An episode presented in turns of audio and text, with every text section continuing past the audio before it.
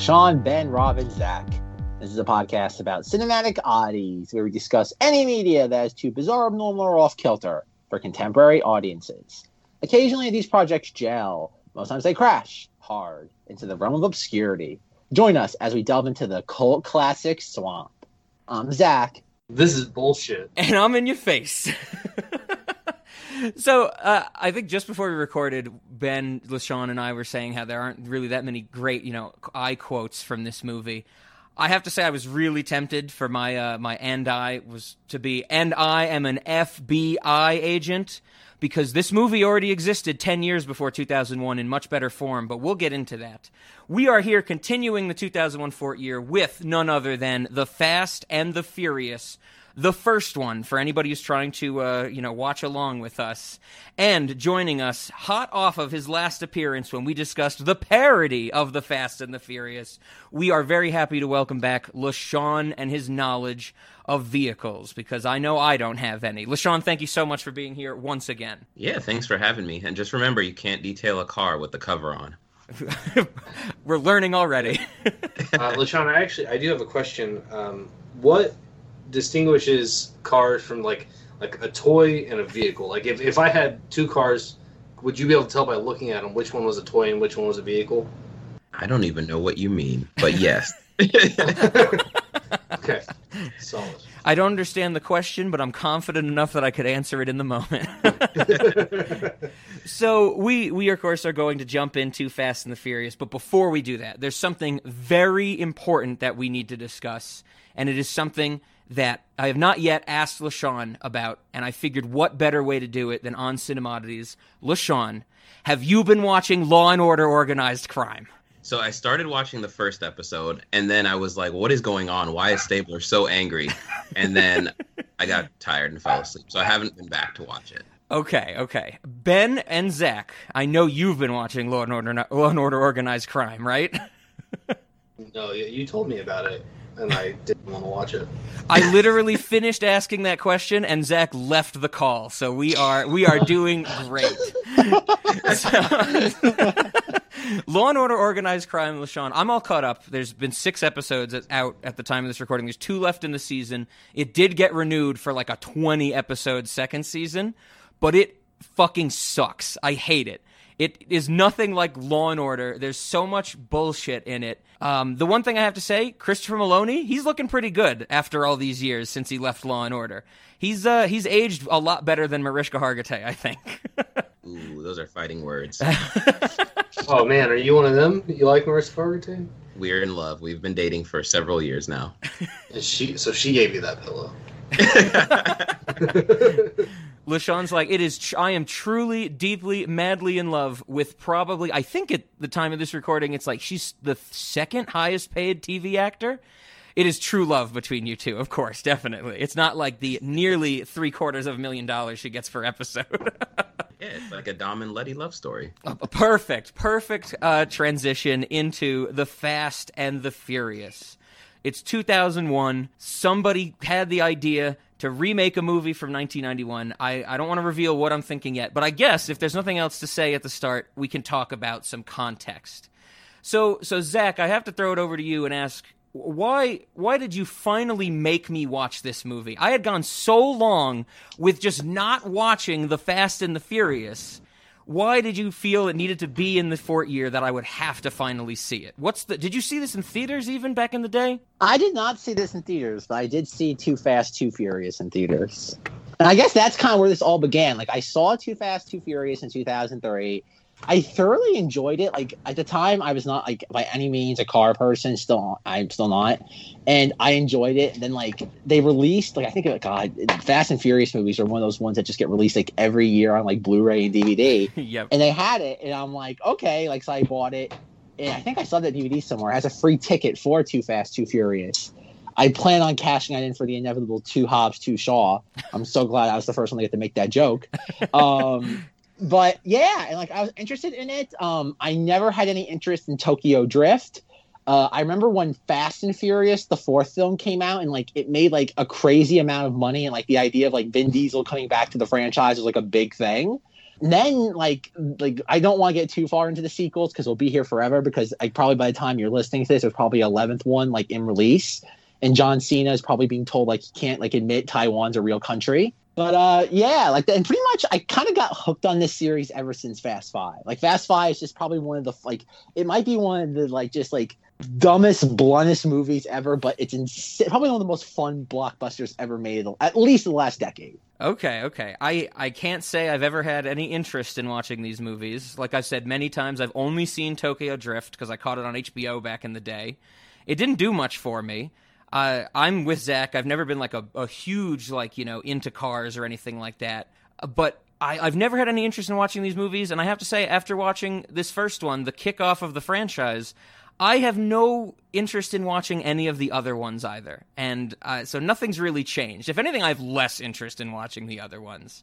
So I, I, I figured, LaShawn, I, I have some knowledge of your history, especially we talked about when we discussed Superfast.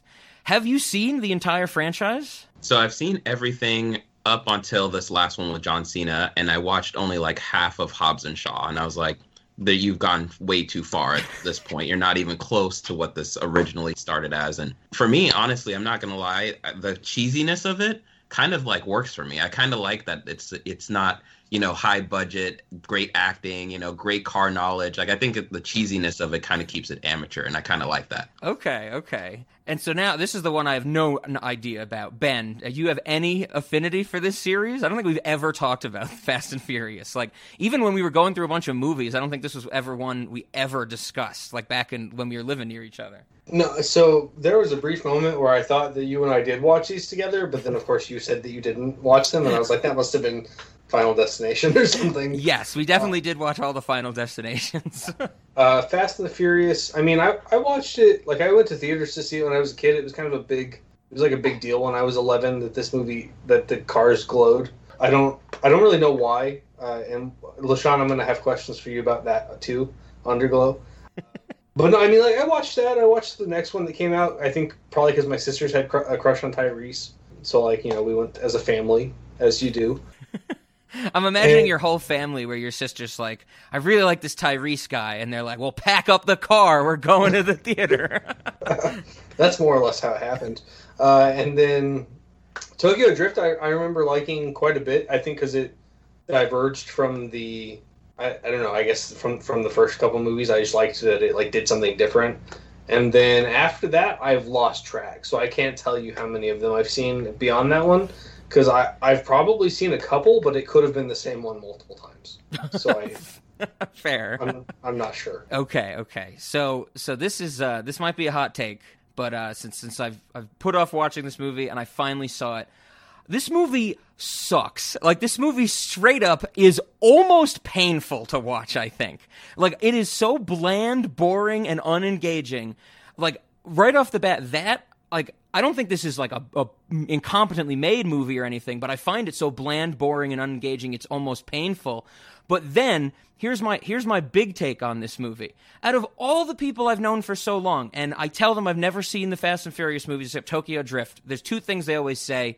They're like, "Oh, Tokyo Drift's the bad one," and then they say you should watch them all like in the order that they're supposed to be watched because like I don't know. But the thing is, people are always like, "You should watch them. It's this big franchise." And I one I disagree with. I should watch anything, but all of these people who always told me to watch this movie no one ever said to me the most blatantly obvious thing that The Fast and the Furious from 2001 is nearly a shot for shot remake of 1991's Point Break from Kathryn Bigelow. Point Break is a pretty good movie. It's not a great movie, it has problems. And this movie is like the dumb version of that film. And that's what really pushed this into like, I might hate The Fast and the Furious because they took out everything that is inherently interesting about Point Break and just made it stupid. And that's what The Fast and the Furious is. So my whole kind of thesis in this episode is going to be why Fast and the Furious does everything Point Break did, but worse and ineffectively.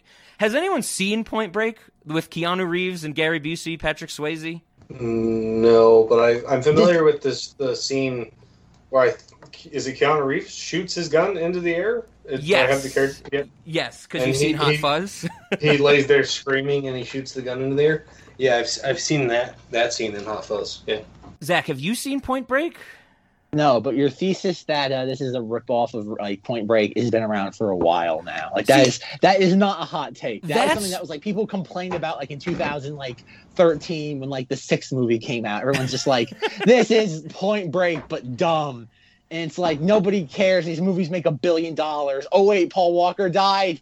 1.3 billion dollars, and that's all that matters, Rob. See, that's what I found after I watched this movie and I started to realize I'm like, oh, this is legitimately Point Break, like beat for beat, pretty much. There's a little difference at the setup. Like Point Break starts where you know that Keanu Reeves is the FBI agent, and like Paul Walker, we don't know right off the bat that he's the cop. But once I watched it and did my research, I, I'm totally with you, Zach. So many people are like, Oh, like one of my favorite reviews was someone said this should have been called Point Break, but break spelled B R A K E. And I'm like, yes. But my, my big thing is everybody for years who have told me about these movies, no one ever told me that specifically. So maybe this Fast and Furious and Point Break are so far removed, and by the time Fast and Furious becomes a franchise, everybody's forgotten Point Break. I mean, I don't know if people remember Point Break for they probably don't remember it for a variety of reasons, but this is legitimately the dumb version of Point Break. Like don't get me wrong, I am I have an insane amount of respect for people that have completely unique ideas. The problem is that sometimes those sometimes those unique ideas are let's make a dumb version of a good movie. And that's what this is. This movie s- sucks because it's so bland, and I hate it because it fails being a Point Break remake. Uh, I'm going to jump the ball and say right now, because it'll come up again. This is not a late night movie. Go watch Point Break. Point Break is a better movie than this, and it's the same goddamn movie. So, okay, okay. I, I, I need to step in here. Rob Rob's dictate is framing this too much. I don't like it. Okay, Rob. I think you're missing the point. Rob, what is the plot of this movie? Like, I, I think there's an element of schlock that you're not accounting for. What is it that Vin Diesel is trying to steal? What is it? uh, a family. DVD players, I believe. So yes, this And, is. uh, I'm glad you bring whoa, up. whoa, whoa, whoa, okay, whoa, okay. whoa, whoa, whoa. LaShawn, you've seen the franchise like I have. What is the plot of the eighth film? Summarize it in two sentences, three if you have. As in, what is, is the goal anywhere near as clear? Or I'm sorry, similar to stealing DVD players in any of the latter films. No, not even close. There's a nuclear sub in the eighth film, Rob. There's They're a nuclear the sub. world. yeah, that's right. Yeah. There's like an 80 like mile runway in the sixth one, Rob. Like, like yeah, I think there's a level of just like stupidity is the thesis of this franchise, and people like in mass audiences have diluted themselves into thinking that this is like a tier blockbuster. And I think like like at least I'm in on the joke. I don't know what Sean's opinion on this franchise is. Whether he like like it, it's supposed to be just goofy at best. I don't think this is meant to like be like wow. That, look look at this crime caper. Look at this like oh god, what would you even call this neo noir? Like I don't think anyone's supposed to be taking this seriously. So I'm glad you say that because I think you're absolutely right. From what I've heard of the rest of the franchise, it is really goofy. Like I know, I think I've talked about with people the fact that like Idris Elba in Hobbs and Shaw has like a Superman suit. Like he has a suit that gives him superpowers, and I'm like, this sounds insane. You know, maybe I would like the more goofiness of it. If if there's a level of schlock in this movie, I am totally not getting it because I I could not watch this movie without comparing it to Point Break. Like I would need to watch this movie after getting like electroshock therapy to remove the existence of Point Break from my mind to see this movie any differently. So so that's why I'm glad we have three other people here who are not familiar as familiar with Point Break that can talk about this movie in another form because if this was just me, I all I have, my whole entire notes are, are like why why would they make these decisions when they did it better? My whole analogy for this movie is imagine you had a vegetable that you wanted to peel, but you were bad at it. And you like peeled off too much of the vegetable, but somehow you left a lot of the imperfections that you should have actually gotten out with the peeler. And then when you're almost done peeling it, you drop it on the floor. The vegetable at the start is point break. It's not great. It has skin that you need to peel. But then you peeled it, you fucked it up, and you dropped it on the floor, and you get the Fast and the Furious. I, I'm so angered by it, it just should not exist. It bothers me on that level. So I, I actually, I guess this is a question that maybe I've had for a long time and didn't know. I don't think I understand the way that you guys use the word schlock, because as I understand it, schlock is cheaper, inferior goods or material or trash. In which case, Rob, from what you described, I think that you only see this movie as schlock. I, I think we use schlock as a uh, as a sense of like fun goofiness, like fun. What's a good example of schlock? Like I haven't seen it, but Godzilla versus Kong. I would Dead imagine 2. that's schlock. Evil Evil, Dead Dead, 2 is 2 schlock. is schlock. Yes, we've used that example when uh, Bruce Campbell is ju- is bouncing up and down with the uh, the zombie uh, deer head on the wall and stuff like that. So I, I don't know if I've ever thought of schlock as inferior. It's just in like you know something you can laugh at. Okay. All right. Like for example, I've heard that in one of the Fast and Furious movies, someone like hacks a bunch of cars, and there's a, I've heard that there's a line of dialogue where when one team of people realizes this, they go they jump on a computer terminal and go, "Well, we need to counter hack them." Like that to me is schlock because it's so stupid. I want to laugh at it because it's like it's like the, great. it's one of those things where it's like the audience, the, the filmmakers are like, the audience is stupid and doesn't need to know these things, so we're going to push them through the door. And Uh, so so you didn't you didn't think that about the uh, not double what was it granny shifting instead of double clutching like you should? You didn't think that was schlocky then? LaShawn sees it. He knows. Well, I think I think that's what I'm saying. I, I could not view this movie in any other way, shape, or form than a comparison to Point Break, and I think that's that was my big blinder and block with this film because it is such a almost beat for beat recreation, like everything. I mean, you got you know Keanu Reeves turns into Paul Walker, Patrick Swayze turns into Vin Diesel, uh, Lori Petty turns into Jordana Brewster. Like it's almost a one to one transition and update, but it's just like I said. They peeled. They fucked up peeling a vegetable and dropped it on my floor, on on a floor. They dropped it on my floor because I watched this in my apartment, and I I just couldn't get over it. So am I am I alone in the absolute hatred of this movie? Are all three of you like this was fine? I, I think this is in thorough, like, oh God, it's enjoyable. I don't think it's meant. I, to anybody saying like, oh, you have to watch this to get the franchise. I don't think this this franchise is anything need to be at the ground floor, other than just understanding that Paul Walker like died in real life, and that just like elevated this to like a tier as like a franchise on the level of like Marvel, Star Wars, like DC. But no, the first movie, I think that's the joke, is that like every single one of these movies gets crazier and crazier, like inexplicably. And like look at where it began with them stealing DVD players with green glowy cars. I sure. I mean, I when you say that though, I would love to see something get crazier and crazier, but keep Keanu Reeves and Gary Busey and make that crazier and crazier and crazier. I would absolutely love that. I'm on, I'm on Paul board. Walker all day. I, so I, I do have a soft spot in my heart for Paul Walker, and when he got wrapped around that that tree or telephone pole or whatever, I mean, it broke my heart. Rest in peace, Paul Walker. But LaShawn, now that they're done yelling, can you tell us exactly what underglow is and how it makes your car faster and So- or lower to the ground?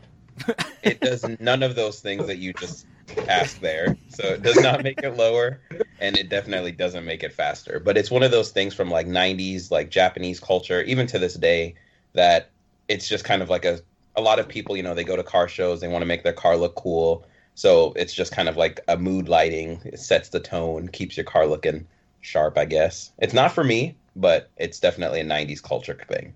Do you think that it would help you rob semi trucks? No, but it definitely is a chick magnet. They they dig it. Mm. Trust me. Trust me. Okay. Do you think that it would help you get away from the scene of a crime without getting caught? I feel like it makes it a little bit easier to find you. I'm not sure. I'm not sure. All right, this is straight from the car expert, guys. I just, I just wanted I, I like that question, Ben. Would it would it have anything any impact on the actual robbery scene? Uh, it seemed it seems like no. In the opening robbery scene, I find it absolutely crazy that they when they're shooting the um like what the uh, the the crossbow thing, the tether into the into the truck to take out the windshield and then like latch onto the seat, the land harpoon. the land harpoon, whatever we want to call it. They're The- pirates. Let's be honest. Yeah, That's, that's- yeah, what they are. definitely. The, uh, the exterior shots of this happening, you can see whoever's driving that truck looks totally uninterested in what's happening to his truck. Like the windshield's being pulled out, shit's getting shot into his passenger seat, and the, the stunt truck driver, whoever, is just stoically just in in the driver's seat, just like he doesn't even realize what's going on. Oh God. So I mean. I uh, did you guys like this movie? Are you with uh, Are you with Zach that it's enjoyable? Uh, I didn't. I didn't like it as much as I did when I was 11. Um, sure. but I, I, I didn't hate it. I mean, at some point, I realized that I was no longer paying attention to it, and I had started drawing. so I had to like watch it again. So I mean, it's it didn't like keep my attention super well, but it I didn't hate it actively. I did. I mean, I did notice a lot of stuff that's wrong, and I'm not a car expert, but I'm I'm pretty aware that for one, nitrous oxide is not flammable. Uh, you know, you know things like that. My worldview has been upended. so yeah, I definitely like. I, and I guess something else that kind of that kind of kept me involved is like Captain Leland Stottlemeyer from Monk is in this. I almost lost my mind when Ted Levine showed up. Two things. I should add that to the list. All the people who told me I need to watch Fast and Furious, no one told me it was a ripoff of Point Break and no one told me Ted Levine was in it. Like I have a note that's literally Ted Levine is in this. I just wish he had more to do other than to tell Paul Walker not to have a cigarette because the movie Yeah, has time fu- for that. I don't know why they told him not to have a cigarette. Will some- will somebody just give me a cigarette? Get him a cigarette. Don't get him a cigarette. But you quit. Yeah, I did quit. Just give me a cigarette. Get him a cigarette. No. But no, I, I've actually been watching Monk recently, so when I I heard his voice, I was like, "Is that Stottlemeyer?" And, Yes, and yes. and then I saw his face, and I was like, "He looks way different than he did in Monk," but I think that's him. So yeah, I mean, I- you know, I didn't I didn't hate it. No, I'm not as you know Justin at Southland Tales about it. Latron, what'd you think? So for me, I would say that it's kind of like you said, uh, being 11 or so. But for me, I guess I don't even know how old I was at that time. But it's kind of like seeing your high school friends make YouTube videos and then get signed by some crazy movie production studio and then make it big but still suck. Um, and so it kind of feels like that to me. And it's like I feel like I grew up with the franchise. And so I'm like, oh yeah, you know, Paul Walker when he had this car, but now he's driving, you know, Lamborghinis. I was there when he was driving a Civic. Like, oh yeah, this is so cool. That's that's really it for me. If it wasn't for that, I have no interest in these movies. That's solid. I, I like that. feel like you grew up with them. Look, looking back at your homies, like, oh man, those videos that you guys used to make, they sucked. It's like you guys didn't know anything about making internet videos. So I mean, okay, so I kind of figured I was going to be the the most negative on this movie, and uh, and I, I will have comparisons to make between this and Point Break as we go through it. I I have to say we have to get out, you know, maybe the good things, the things I like about this movie. Uh, surprisingly, they're not they're not very many, so I'll get them out of the way. I actually really like Paul Walker and Vin Diesel in this movie. They are doing pretty well with terrible, terrible script. Uh, Paul Walker, I haven't seen a lot of. Vin Diesel, I always think of as you know rough, gravelly, cannot act man. I mean, Ben and I on the Patreon recent or not recently, I think a while ago, discussed Bloodshot, which I know our final conclusion of that movie was it revels in its mediocrity. But Vin Diesel is just like I feel like he's so gruff you can barely understand him, and and you know then he he literally becomes Groot, where he has one thing to say, and I actually was like surprised that I could understand what he was saying, and he did pretty good in this role. Paul Walker, I also thought was absolutely great. Everybody else was kind of just okay. I mean, Michelle Rodriguez does that thing where every role she ever plays, her choice is to never close her mouth. I don't understand why she walks around with her mouth open all the time. And uh, if any of you guys come back and say, well, no, there's a few scenes where she closes her mouth, that is a trick of the light that's done in post editing uh, to make the movie more coherent. But I, I think the performances are really the only, bro. only thing I really liked about this movie was that it was it was they were fine. I was surprised, I think, by Paul Walker and Vin Diesel's performance, and they do have fairly good chemistry together. That might be the only thing I like about this movie. You brought up a good point there, Rob, and I'd say that for me, if you if you were in the car culture and stuff, those characters are at car meets. There is a Vin Diesel that just walks Oh, around and you don't know what he's saying, but he drives a nice car and you're just like, dude, nice cars. Hey man, ruh, ruh, ruh, ruh, ruh." and just trust me, man, I know what you mean. And then there's a Letty, and then you're just like, oh wow, a chick at a car meet? And she's like, yeah, more than just a chick and ready to fight you. And then you're like, all right, I'm just gonna move. I'm just gonna leave. Okay, that's that's pretty interesting. That's pretty interesting. Um, maybe I guess I should say the one other thing I can't really say I liked it about this movie. I just found it so comical after a while. They say the phrase "race wars" a lot in this film, and that caught me way off guard. Yeah, I guess they do. uh, so, who wants to go to the race wars? I owe you a 10 second car. I can't lose at Race Wars. That's that's the, s- the summary of the movie, I think, right there. I mean, other than that, I, I think the, the big thing for me is that, you know, one, as not as really, like we said already, like not as a car person. Like, I know LaShawn knows this. We've talked about it. The thing I care about a car, I don't care how it looks, it has to get me where I'm ne- where I want to go. Like, that's my biggest thing about a car. I'm never too big on, like, the outward aesthetics. I just want it to work. I'm fine with that. I can kind of see if you are a car person that this would, like, pull you in.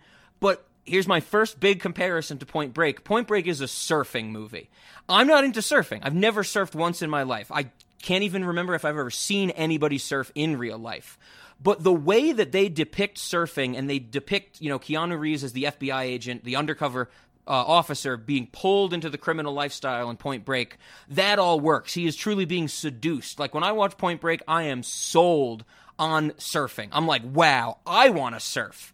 I might, I'll, I know I'll break my neck if I try it, but I'm like, this movie sells me on the the whole point, the world that they're living in. This movie does nothing for me. I don't want to drag race. Like, I don't want to block traffic as much as they do, even though the movie completely ignores it. Which is another thing I, I hated about this movie it seems like there's a bajillion cars in LA where they are, where they're doing all these street races. The entire movie, they only inconvenience one Pizza Hut delivery man. I wish there were more scenes of people being like, you can't block off so much road. Like, I wanted them to be bothered by this, and it's just one pizza guy who's just angry that he can't get through. And that pizza guy is also the director of the movie in his cameo. Um, and he says something like "goddamn street racers" or something like that. yes. I, the the way he delivers that line, I mean, it makes it sound like this is a really common occurrence.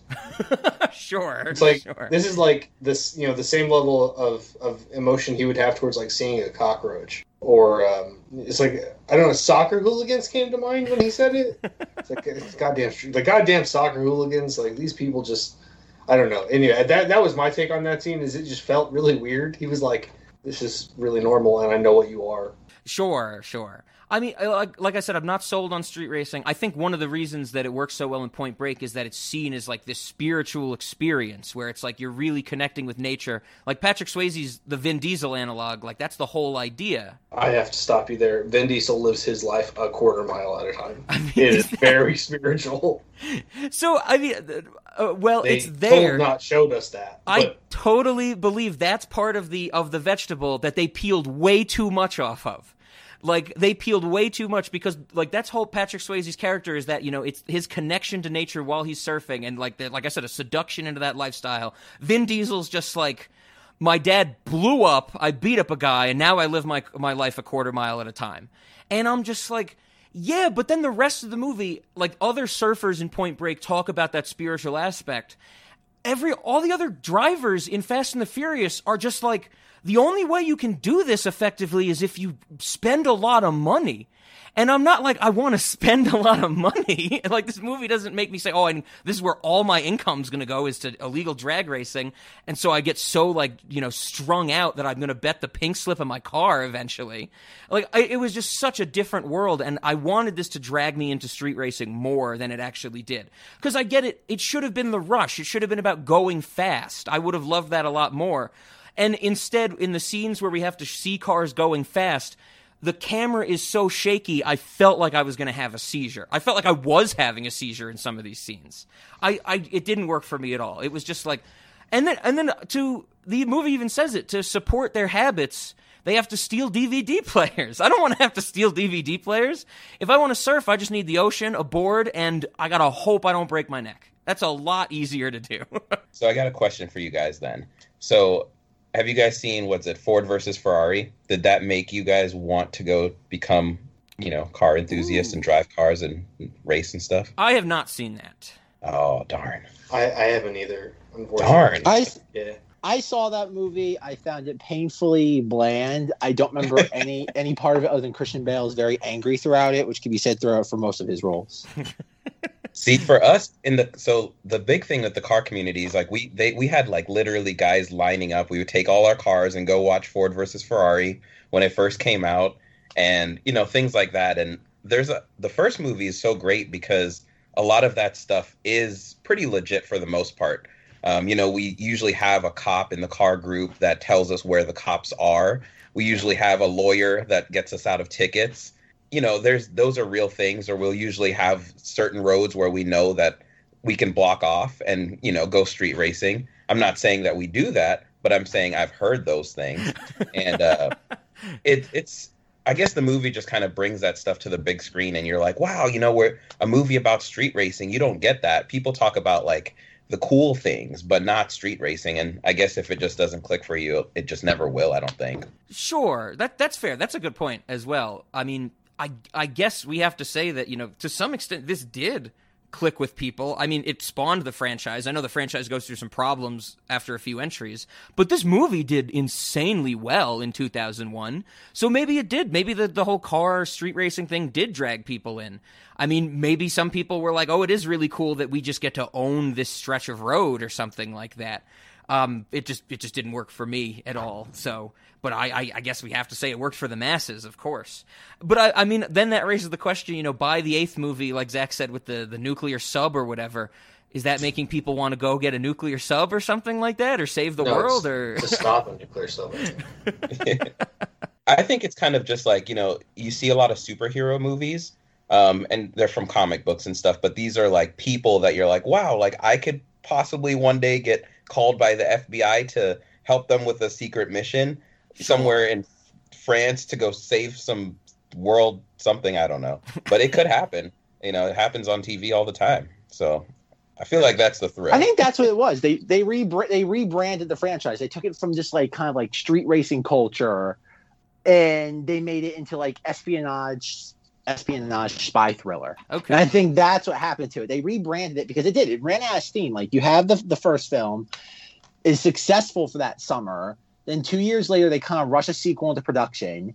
And then like three years later, nobody involved wants anything to do with it. And then it's like Vin Diesel kind of has to lick his wounds after Chronicles of Riddick like bombs. And so he comes back to the franchise and like it makes more money than the first film did eight years earlier. And then it's like by the because that's the thing too, they, they have pretty consistent, uh, consistent directors, or they did at one. And then because James, that was all James Wan. No, I'm sorry, what Justin Lin Justin for a couple Lin, movies, and James yeah. Wan got. Then James Wan like did the seventh film, which had like the nightmare of like having to like wrap up like Paul Walker dying in the narrative after they shot the film, and it's like oh god, it was like that was like a huge like Hollywood like debacle. Like well, like the story was like they could have written off that entire movie, like they were insured to basically be like re like God recoup their entire budgetary expense on that and reshoot a whole nother seventh film. Like, well, if you do that, it looks bad because like it show like you, you can't get the character like a send off. And then basically they went with the "see you again" like like ending. sure. Doesn't John Singleton direct one of these? Yeah, the second one. That's that okay. That that's the only one I might watch because that's just crazy that the guy who starts with Boyz n the Hood and Higher Learning eventually directs a Fast and Furious movie. That's crazy to me. I think Rob, the problem is that you're not looking at this as if it's just fun. Like this is the equivalent. Like this is the definition to me of like a popcorn movie. Is like it's hot out. You go to the theater and you just sit there, just relax for two hours. Like you're not supposed. Like it's not turning your brain off because I know you're. I know you're gonna have a problem with that. But I think it's the equivalent of having a soda on a hot day. Like I, it has no nutritional value. It's there to cool you off for like ten minutes and you go about your way. I don't think there's any sort of, and like I said, I think the franchise moved so far away from that introductory chapter that to completely just kind of, again, this is not high art. I don't think anybody who likes these movies, like the amount of T and A in this franchise is insane. Because like even by like the seventh film, they're still doing that, and everyone's just like. like are they like, are they for real? Like, do they really think that's what people are there for? Like back in two thousand one, that was just like something that they threw in. But anyway, though, I kind of like pinball around though. But yeah, I think this is like kind of like a coke, like, like drinking a coke on a hot summer day. Like, No. like that's all this is. You are definitely right that I'm not seeing it as fun because I don't think it is fun. I totally agree with you. This would be like, oh, if someone's like, here's a cold soda to enjoy for 10 minutes, and it turns out that they gave you antifreeze. Like, th- this is not enjoyable. Like, if I saw this in theaters, I would be throwing my popcorn at the at the movie. You know what's a good? You spend two hours, you have some fun. Point Break. The movie exists. It's a dumb action movie that's fun. It, it already exists. This is the worst version of that. I, I so can't I, I, to you until you steal a DVD player. No. yeah, that's no. I, I think the analogy is more for me is more like they offered me what I thought was a soda, and it turned out to be tea. Like I'm just a little bit confused. fair, fair. I mean, yeah, I don't. But like I said at the start, I think I'm so I'm so blocked into comparing this to Point Break that I can't see it any other way. But that's that's Is that the you movie's guys fault, got. though, Rob? Is, Is that, that the the movie's, movie's- fault? Yes, I completely think so. I completely think it's Rob Cohen, one of the most uninspired directors in the world. That's it's totally the movie's fault. Is it worth noting that probably that the audience this movie was made for was not made for people who had seen Point Break? Ah, that's yeah. this was that's a made good- for 14 year olds. This was made for 14 year olds that just wanted to go to the movies. And they wanted to see some cars go vroom vroom. They wanted to see glow in the dark cars and Vin Diesel say Explosion. family. Family. like that's it. Like it's it's just like it's fodder for teenagers, Rob. Like that's the thing. Like this is not high art. This is not made to be scrutinized. And but like uh, the fun from this, like and again, LaShawn hit the nail on the head. It's a like you have the majority opinion be like, oh, like it's watching these characters like their humble roots. Or like look at them, like oh, Paul Walker's going into like Dominic Toretto's little like cafe, like bodega, where he orders a tuna fish sandwich every day, and then like juxtapose that to like the seventh film, like you said, like they're driving like oh god, what they're in Abu Dhabi and they're driving like what a Lamborghini Like- out of like a 150 story window. like I think there's that level of juxtaposition where like people are just like, oh, like look at look at how humble these roots were. And then even the idea like like the climax of this film is like a guy gets like shot in the arm and he has to be airlifted to a hospital. That is the climax of the film. Uh, he's not shot in the arm. He's shot in his flank, and he, his arm is injured because it was wrapped around a coil or a, a wire. I was hoping Ben, he gets put- shot Ben, you put- everywhere. Man, you put more thought into that one sentence than I think the the screenwriters put in the entire film for a year and a half. That cannot be true because that sentence is almost directly from the movie. Walker says that. He's, he says he was shot in his in his left flank, I think, I- which I thought was a weird way to describe the body part of a person. Zach, I totally know what you're saying about this being fodder, but that makes me hate it more.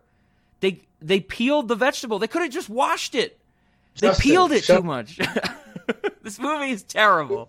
You want the from? Okay, I want everyone to know this. As somebody who's known Rob here the longest, there was a time I will never forget this in our 11th grade English class where our teacher was going around the room. I forget the context, but I know I remember Rob's answer very, very vividly. Our teacher asked something like normal English teachers do, and Rob said, "Fiction serves no purpose because it's not based in fact." And she just literally stared into space and moved on to the next person. And it's like I think Rob is kind of missing the forest through the trees with this one. Is it like this? This does not serve a higher purpose. It's not intended to compete with anything else. It's just it's like drinking. Okay, Rob, let me try it this way. This is not a a cold Coca Cola on a hot summer day. It's a flat, lukewarm one. Is that a more apt comparison for you? That Are is- you willing to at least? Definitely a more apt comparison. I don't yes. think it's. But you're trying to say. I think you're more like, oh, it's rancid. I don't think it's rancid. I think it's maybe just more flat for you than anything else. Yeah, Flat's a, a good. Like I, I think I mentioned earlier, I don't think this is like a, a wholly incompetent movie. Some of the shaky cam is really bad, I think. But I mean, Rob Cohen is a director. I don't think he's a, a like a inspired director, but I mean, he knows how to put a camera somewhere and put everything in focus. So, I mean, you know, this is no like Shrek or Beverly Hills Cop or anything like that. It's just, it's just not what I was expecting at all. In the sense that it, I, it's the like I said, I think this is why we need uh, you guys because I'm so tunneled into the Point Break thing that it is it is such a ripoff of that and does everything in a more worse way. So flat is probably the way to put it. Um, flat soda or like I said, the the vegetable you dropped on the floor. Okay, but my question is for like LaShawn, who's the only other person here who has any sort of just like familiarity in like, oh god, affinity for this franchise. Do you think? Obviously, you've known Ron, Rob the second longest here. Do you think if he watched any of the other entries, the more absurd ones, do you think he would come to appreciate this franchise more, or do you think his he would despise it more? Oh, that's a good question. I would say that he would come to like it. Um, I know he's not a huge, the whole Michael Bay thing, explosions and all that, but I'm with you, Zach. I think there's a time and place for it, and that's why they always release these movies during the summertime. I feel like if Rob came in with like an open mind, is like, I just want to, you know, get lost and just let them entertain me. Like whatever they do, I just want to let them entertain me. I think he would love the later movies. I think he would love the absurdist elements the very least. He'd just be like, like, what the hell is going on? I think he would just it, it's it's thrill ride entertainment. I don't think Point Break is meant to be a thrill ride. Other oh, than maybe a couple sequences here and there. Sure, I don't disagree that I, I might like the goofiness and, and what you're saying about the late, the later things in the franchise. I don't think enjoying any of that schlock or goofiness will change my opinion on this movie. No, I, I that but that's the thing though. I think LaShawn hit the nail on the head in that this first film is just kind of like it's not the foundation. It's just kind of like the forward, like in the franchise. It's not even the first chapter. It's just kind of like, oh, it feels like weirdly like the prequel. Okay, for Too Fast, Too Furious, they made a prequel film that was film in quotation marks that's six minutes long. That like like connects the Fast and the Furious to Too Fast, Too Furious. It's actually pretty clever because it has no dialogue. It's just watching like Paul Walker get from like California to Miami, and, and it's kind of like it's kind of that's what this film feels like. It feels like a forward almost. It's just kind of there to kind of just set the table for the more extreme things that will come like later on down the line. It's like what Mad Max is to like Mad Max Fury Road. It feel even though it's the first film in the franchise, it feels now almost like an afterthought because look at how far it's grown since its inception. Okay, I like that comparison to Mad Max and Mad Max. eh, I mean, the first Mad Max to any other Mad Max, basically. Um, so I, I, I mean, I see where you're coming from, but I think that's the other thing is that you know, very maybe not unfortunately, but differently from the other things that we've done in this in this 2001 Fort year. I I did not go watch like any other Fast and the Furious movies. Where you know, like for Tomb Raider, I watched a lot of Tomb Raider stuff. For Hannibal, I watched almost I think no, yeah, every Hannibal Lecter movie and stuff like that. Maybe one day I'll see some goofiness later on.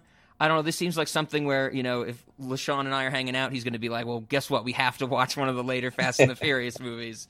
I, I, I'm with you. I would probably enjoy some of the goofiness, but I'm I came into this discussion just with this first one, so I can't I can't say anything else. but not not to exclude Ben from this, because it was one more follow up question for LaShawn, because he's the only person here I can kind of like relate to with any of this. Do you think that like like is there a particular like entry in this franchise that you think Rob would en- like enjoy the most? Like, would it be like Rio de Janeiro and they're dragging a safe through the streets? Would it be the eighty mile like actually- runway? That's actually one of my favorites. I'm not gonna lie. Um, I like it because they use the cars as props um, versus using the cars as like a personality. And to me, that they pretty much balance that movie pretty well. And I feel like that's the tipping point where right after that movie, they started they had to step it up and get elaborate. So I'd say that's probably a good spot where I think Rob would like that, where it's like a balance of character development, you know, some pretty decent plot, a little bit of action, a little bit of the cars, a little bit of pretty women. Like it's just pretty balanced movie. Which one is that? Fifty seven. Fifty-seven Fast, Fifty-seven Furious. But that's the thing, though, Rob, is that like in the fifth movie, which I think I said is the best one in the franchise, objectively the best. There's a plot point in that where a crime lord grabbing Gal Gadot's ass while she's uh, wearing a bikini is a plot point. Like that is a legit plot point, and you can't help but laugh at that, being like, okay, like like they actually went for this. Like this is a legit plot point in the film, and I'm just like, this is stupid. Like it's it's objectively dumb, but I love just how brazen it is. And that's where like I'm willing to concede like and to me that's no different than like, oh, what's the climax of this film? They're stealing DVD players with glowy cars. Okay. Like that's where that's where I'm like, okay, I admit that it's dumb. I'm just not like discarding it like wholeheartedly. Okay, so that no, you that's you bring up good points for sure. I this is not on my list for any any of these movies are not on my list for any time soon, but but you're convincing me that there's there's something in them. It, does the franchise? I guess my question is. Does the franchise continue? I don't know how to describe it exactly. I think the example of it in this movie, which I really disliked, is that the movie had time for you know, one of our characters to explain that he has ADD and did bad in school. It has time for him to bet his pink slip and lose horrendously at the race wars. I forget his his character's name. Jesse. Jesse P. Uh, Jesse Pinkman. not- if this, I was thinking that if this movie came out like you know uh, years after this, like if this was a late 2000s movie, that would have been played by Aaron Paul, that character for sure. But that's that's something I hated about this movie. I'm like, th- why does the movie have time for this? Like, I don't care about this other member of their crew because like the mem- their members of their crew are you know love interest in Vin Diesel, Michelle Rodriguez who's you know another love interest, and then guy who's an asshole and guy with ADD, and I couldn't care less about the last two. But I think I think the thing about Jesse though is that Jesse's there to show like Vin Diesel isn't just a brute. He does care about even like the lesser members of his crew. I think it's there to show like okay, like the family. Like that's that's what this family's about. You are you are not you are absolutely not wrong, and I think that's what the movie's trying to do at the end when when the guy who's an asshole is hanging off of the truck in like the last heist scene and everybody like their whole you know goal becomes oh we don't need to rob this truck we need to save our dude and I'm like, why should I care about the guy who was an asshole for so long? But they want us to care about it because Vin Diesel cares about it. Like they they don't care. Like the movie isn't focused on you know his crew members. They're focused on the fact that he cares about his crew members. And the movie tries to do that, and I think fails. And once again, that is the point at the end of Point Break, where we don't care about Patrick Swayze's crew when they get shot. We just care that Patrick Swayze cares about them. And I, I, I didn't feel that way for this movie, where at the end, you know, when like James LeGros gets shot and he's like jumping out, he's gonna die when he jumps out of the plane at the end of Point Break. It's like, well, he can die, I don't care, but you can tell how busted up and broken up and sad that uh, Patrick Swayze is. And with Vin Diesel, I'm just like, I guess the other part of this is that I know there's a bajillion more movies after this one. That really reduced the tension while I was watching this movie that anything really could go wrong. Like, I, I know that almost everybody is going to show up again at one point or another. So I definitely had that in the back of my head as well. I think the other part of it too is that like I, I again you're not wrong. Like I don't care about like any of the crew. I really don't because even like Michelle Rodriguez is a non-entity in this. Like the only thing she was known for, what Girl Interrupted by this time is she only like really her major like stake in Hollywood. Sure. Yeah, and this is this is even like 3 or 4 years before she shows up on Lost. Yeah, is, I think now But I- well, uh, people know her from Lost or the Fast and the Furious franchise. and Avatar. Rob, come on, Rob. Remember she oh, blows how up in could I forget she get she blows up she blows up in. Avatar. but no, you're not wrong. But I think, like again, it goes back to even the thing you've conceded is that like the Paul Walker Vin Diesel chemistry is electric. Yes. And I think like like even I like knowing how this franchise plays out, knowing that like there's a ninth film, and like I'm watching it and like when Vin Diesel like like hears Paul Walker say like like Officer you call Brian O'Connor blah blah blah, and you see Vin Diesel like Vin Diesel like as much as like a meathead that he is, he's a pretty solid physical actor, just like just with his body posture. And I and like and that's thing, like even like something I know I've known forever about this franchise. That was a really fun moment for me, just watching just like his visceral physical reaction to like Paul Walker saying that. I'm like, that's neat. That's captivating. Even if the film is just kind of just schlock at best. There is there's a reason why this film this franchise resonates. And I think there's a lot of like the foundation of that in this. When, and again, it's built on the backs of Vin Diesel and Paul Walker. And ever since Paul Walker died, I think a lot of the God, this is this franchise is kind of running on fumes right now. It's just kind of living on spectacle, um, which I think is going to carry it for the foreseeable future. Oddly enough, but I do think it's all rooted in that chemistry, and I think that's that's what makes that's what people enjoyed about this film. And it goes back to LaShawn's thing of like it's like hang like seeing your friends when they were making YouTube videos. Sure, sure. No, I, I have to admit that moment you brought up when when uh, Vin Diesel learns that Paul Walker's a cop. Good moment. Like that's the that's one of those moments that I'm watching and I'm like, wow, Vin Diesel has has the ability to put on a good performance somewhere in him. Uh, I just think it's you know it might have just been back in 2001. I really think it is the Chronicles of Riddick, which is the second Riddick movie. What two years after this? That's when the gravelly voice thing happens, and I I fundamentally cannot understand anything he's saying in movies after that point. I think it gets so the thing. ridiculous. But but that's the thing though. Like Vin Diesel like had a couple of like really because everyone forgets like he kind of got hit again. He got like Hollywood discovered because he was in Saving Private Ryan. He stands out pretty well in that. You know, I think he dies early on. Well, he's in something before that, Zach. We can't we can't not talk about how he is the voice of the Iron Giant, which most people seem to not know. I thought Saving Private Ryan was what the same year before that. I thought Were they both the same year. I, I don't. It could be the same year. I thought Iron Giant was first, but uh, but Whatever. The, Iron the Giant point and being- Saving Private Ryan. Yes, you're right. But but the point being is that like he thought that was like, like Vin Diesel's like, oh, I'm above this franchise. Like, because at heart, Vin Diesel is a nerd. Like he just loves like geeky like like just stuff. And so like the idea of doing the car thing, like he felt that was kind of like not ideal for him. He didn't want to be typecast as kind of like a dumb brute. And that's where like Chronicles of Riddick bombs in 2004. And he kind of has to like lick his wounds a few years later and go back to this franchise. And then he realizes like, oh, this is my money ticket. and that's when he starts getting into the fight with like The Rock over like who gets like the handle on this franchise. Like The Rock, pretty much. Like, like Vin Diesel tells Universal like it's either me or The Rock, and after The Rock gets like his own like spin-off franchise, and you won't see him any of the more like oh god, what the uh, established installments or the main installments. And that's the thing, like it, it becomes more the Vin Diesel show, which the ninth film is clearly setting up by the fact that like the big plot reveal is like John Cena's like his long lost brother, which there is like I love that in this franchise. This is something that's never established that that Vin Diesel has siblings. I love that. Just like oh man, like you like you've had this long lost brother for fifty something years. Yeah, no, you're. right. I'm glad you bring up the Vin Diesel being a uh, uh, a nerd type of thing because after he starts making all his money from you know being uh, Fast and Furious man, um, Groot.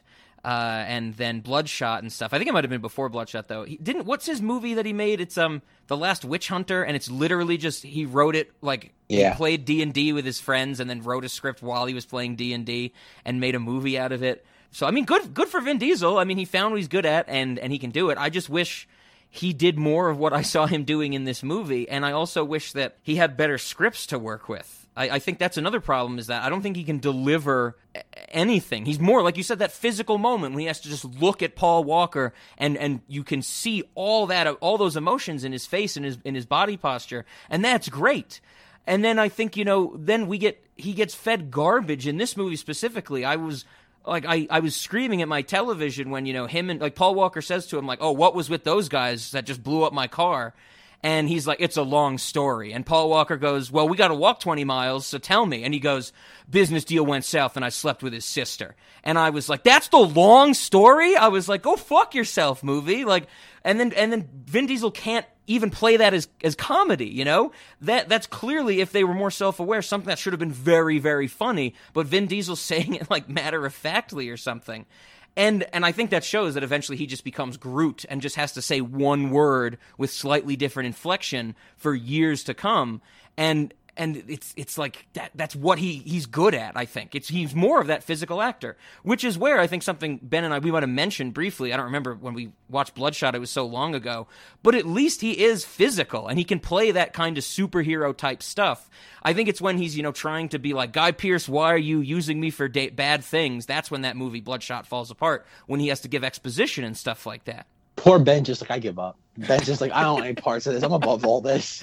i think ben is doing the- the right thing in watching point break right now Ben's watching a bootleg of Fast and Furious Nine.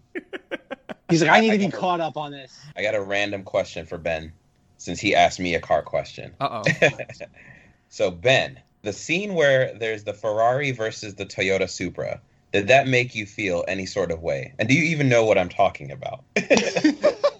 Uh, yes, I, I do. The uh, the douchebag in the in the Ferrari who's just like, you couldn't afford this car. The producer then- of the film, yes. Okay. yeah, did that do anything for you? Did that wake you up? Did it make you feel alive? Like did it did it thrill you?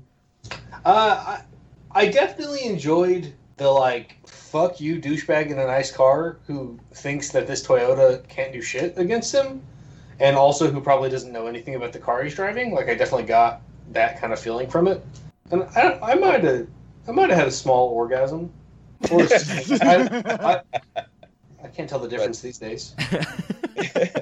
but that scene is like the, for a lot of us car guys we have like our hero car and uh this this is probably something that you're going to be like rob rob you're going to be like what are you talking about but we have like these cars where it's like all right you're in high school you know your dream car this is what you would put on a poster but then you have like your realistic car like you know what am i going to own as an adult? And then you have these crazy exotics where you're like i'll never have one of those. And so in the car community a lot of the guys that go out to the junkyard or spend 20,000 on a car and put which is crazy they put lots of money into those cars because they will never be able to buy the exotic ones. And then they race the exotic cars. And when they win it's a huge victory. It's like you know that's it's like oh i'm making it in the world. I'm i'm still up there with like the people that you know are the elites and so it kind of like that scene is like super important because it's a huge thing versus like built cars versus bought cars and i feel like the movie uses you know the cars as personality and it sounds weird but it works because it blinds you from whatever acting is going on and you're like whoa that car just beat that car forget about the crappy dialogue they just had at that light because that was weird. Nobody talks like that. But the the gist of it is that something cool just happened, and you're like, whoa, a Supra that's you know sixty thousand dollars beat a hundred and thirty thousand dollar car. Wow. Yeah, and I mean, I definitely have have run into those people in my life where I'm just like, I feel like everything was bought for you, or or money is is how you think you're valuable, and and the hard work that goes into something can be lost on them. And so, like, I mean, I took a little bit of uh, joy, I would even say, in like knowing that somebody who just thought they could buy their way to greatness got showed up. Oh yeah, and that like Rob, you were saying earlier. I can't remember what you said exactly, but using like the character development of like Vin Diesel, there's like a lot of random things that are thrown in there, and if you care, you care. If you don't, you don't. But it is kind of nice to see that he's like, oh, you know, I'm still humble. I've got my family. You know, I care about people. I love people. Even though he's like a cool badass, he's still got Sure. this big heart. And I feel like that's just a cliche character that people like gravitate to. They're like, this is a big tough guy that likes to hug his sister and tell her he loves her. Like, that's cute. I don't know.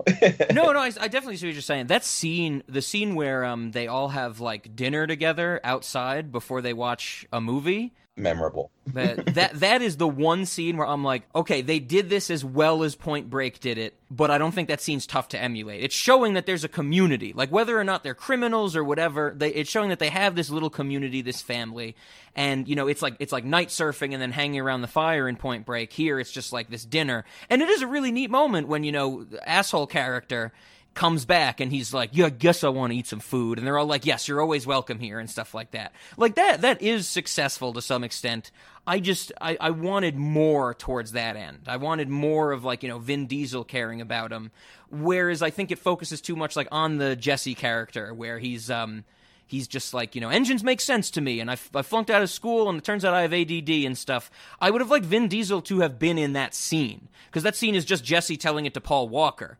And I don't care about Jesse. I care about how Vin Diesel like takes care of these people. So I think there was a slight disconnect there. But uh, on the on the Ferrari scene, I'm totally with you guys that I that is always a good moment. Like you know, it's like if you you can't just you know buy the fast car. You have to actually put some work into it. Even though this movie posits that you have to buy things to be able to put the work into it as well. Um, this this dude uh, Neil Moritz, the producer of the movie, who gets that line, he's just like, you can't afford this car and it's it's clear that the movie's playing you know that little laugh moment where it's like well this dude in the ferrari probably has no goddamn clue what any of these people are doing in their garages and what we've seen happening in the rest of the movie. He doesn't even know how to double clutch. and that and that is that's a nice little moment. I mean that's a nice little you know touch of it's like oh you know we get to see how they interact kind of this community with the rest of the world. This movie's not without its moments and and i think that's kind of like the the thing that it's copying from Point Break in a good way, where there are these little character moments to try and get it to flesh out, but I don't think it earns it by the end of the movie. Like, because when because Jesse's established, we have the whole thing that Jesse bets his pink slip during the race wars. He loses it in the race wars. He just drives into the the void or whatever. We don't see him for a while, but then he shows up at the end and he gets shot in the drive by. It looks like, and I'm like that's it. That's all we get for the end of that character. And it, but at that point in the movie, I think they don't care. They know to focus on Vin Diesel, and and it kind of just just goes on from that point. Which is why I found those, you know, Jesse and the asshole character a little weird because they were so much less focused on than the the, the main part of the group. I guess if that makes any sense. Oh, there's also the scanner dude. I forgot him. Leon. Le- okay, yeah, sure. You Leon. haven't mentioned him at all. I totally forgot about him. Speaking of characters, I wish we had more Ja Rule. Uh, the scenes of Ja Rule in the uh, the first drag race scene, he looks comically small for the car he's in. I thought the way they framed him made him look like he needed a booster seat or something. but so I know, uh, yeah, Mo- Monica.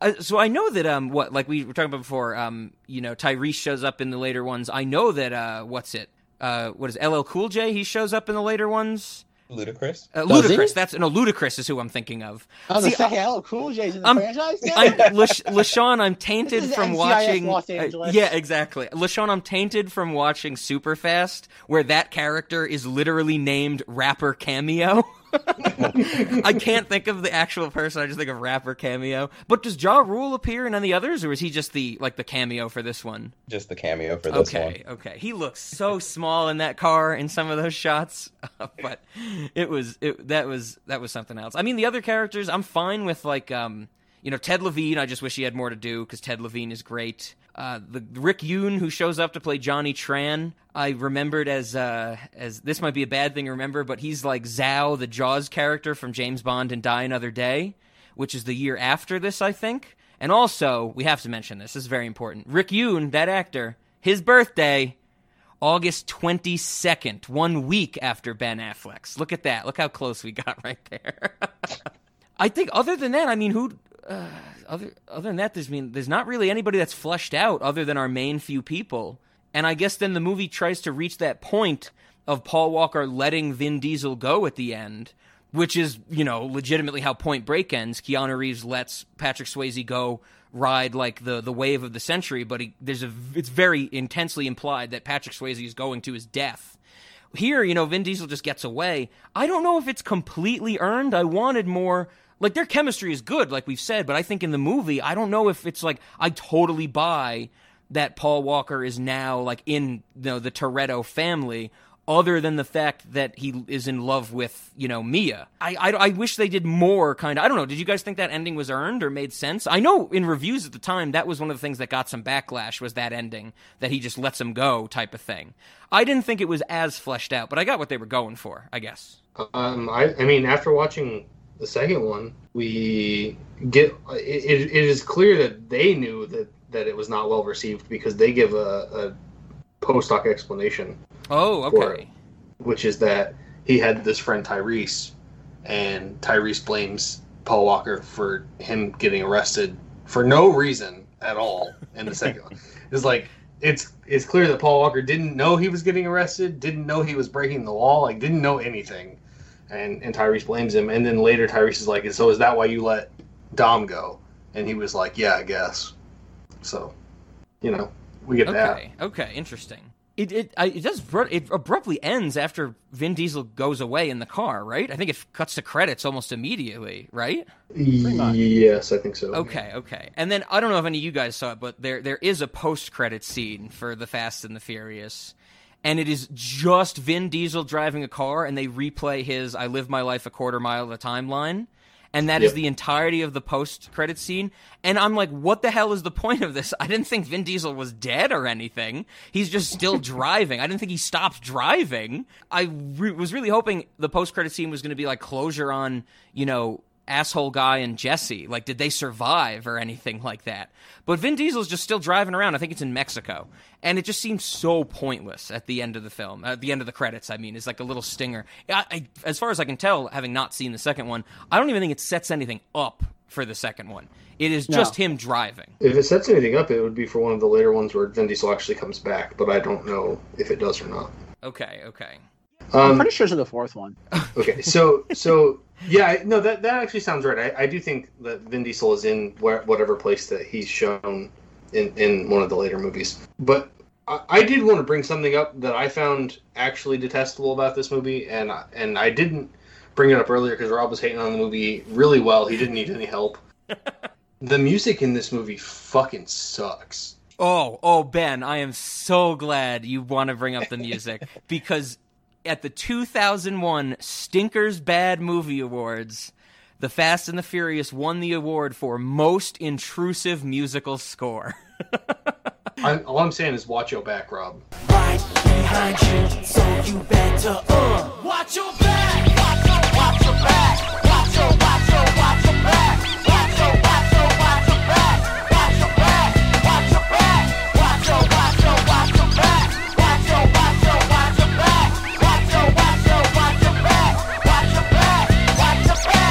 Watch, watch your, watch, watch your, your watch back. your back. I definitely found the music in it to feel almost. Uh, I I don't think I I feel it like it's out of place. I definitely thought intrusive was the right word. Like the music was distracting me from what I was seeing in the movie. It seemed like maybe it was mixed too loud or something like that. But I definitely got that sense. And then you know, I, I just want to mention the the movies that this beat out for the most intrusive musical score. It was 2001, and this was a bad movie awards ceremony. So it beat out Freddy Got Fingered. Freddy Got Fingered gets nominated for everything bad, um, but it also beat out America's Sweethearts, which I don't know too much about. Uh, John Carpenter's Ghosts of Mars. And the the other thing nominated for most intrusive musical score, which surprised me, the first Harry Potter movie. Oh, The music in that I think is fairly well received. I don't I haven't seen that movie in so long. I can't I don't remember if it was intrusive. Like, you know, you just have two people talking and then all of a sudden it'd be like bum bum bum bum bum bum or something like that. But I thought that was pretty interesting that Harry Potter got nominated for most intrusive musical score.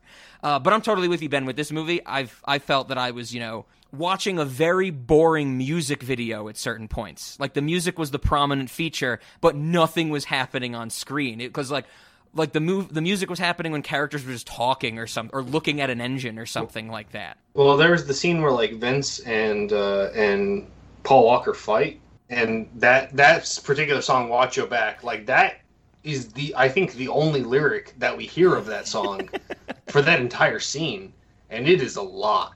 And so like, they they picked I guess the problem I have with it is they picked some of the most repetitive music, Sure.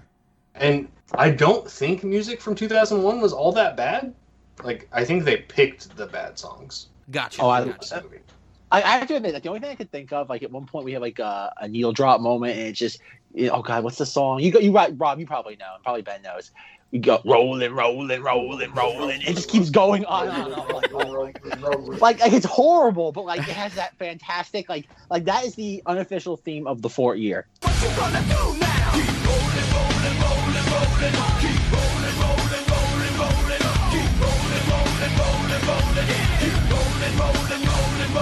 Rolling, rolling, rolling, rolling, rolling. And it's like, oh god, like it just comes out of nowhere. But again, I, that's the thing. I think this movie was just kind of like created in a lab, like as a perfect, like even the wardrobe. Uh, look how everybody's dressing.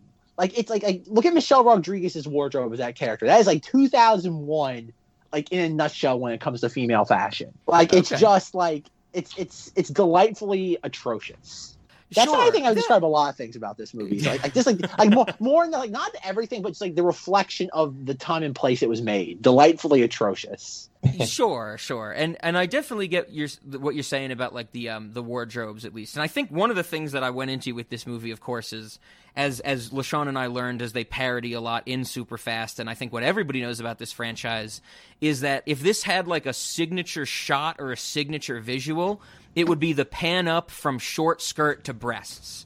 Like that, they do that Oh, yeah. so many times in this movie, and I'm assuming the whole franchise. But I was definitely kind of surprised that you know, in the maybe not when you get those shots, but after it would do like the pan up on a woman, and we get wider shots of just the the massive crowds going on at like these underground street races. A lot of these kind of like you know women's outfits were just like regular clothes. Like it seemed like the extras they got were just like, hey, you know, come off off the street. We need you to stand around and dance for like you know a shot or a scene or whatever, and we'll give you like twenty bucks or something. Whereas I think from what I've seen in Superfast and what I think I know about the rest of the franchise is that these extras eventually get like they are specifically cast as like are you a model type of thing like in oh, this Oh, yeah. first one it's definitely like oh they just had regular people at these street races races which worked to great effect where i feel like when i see other movies like this where they have these events that have to have you know like scantily clad women that it's all they are all supermodels in like the shortest skirts and like the tightest tops and stuff like that. And the whole thing is like every woman needs to be at like the wet t-shirt contest, which we only see once in this in this movie. And it's just like okay, you know, I I definitely saw a little more realism to that extent that there was just like two early 2000s fashions it seemed.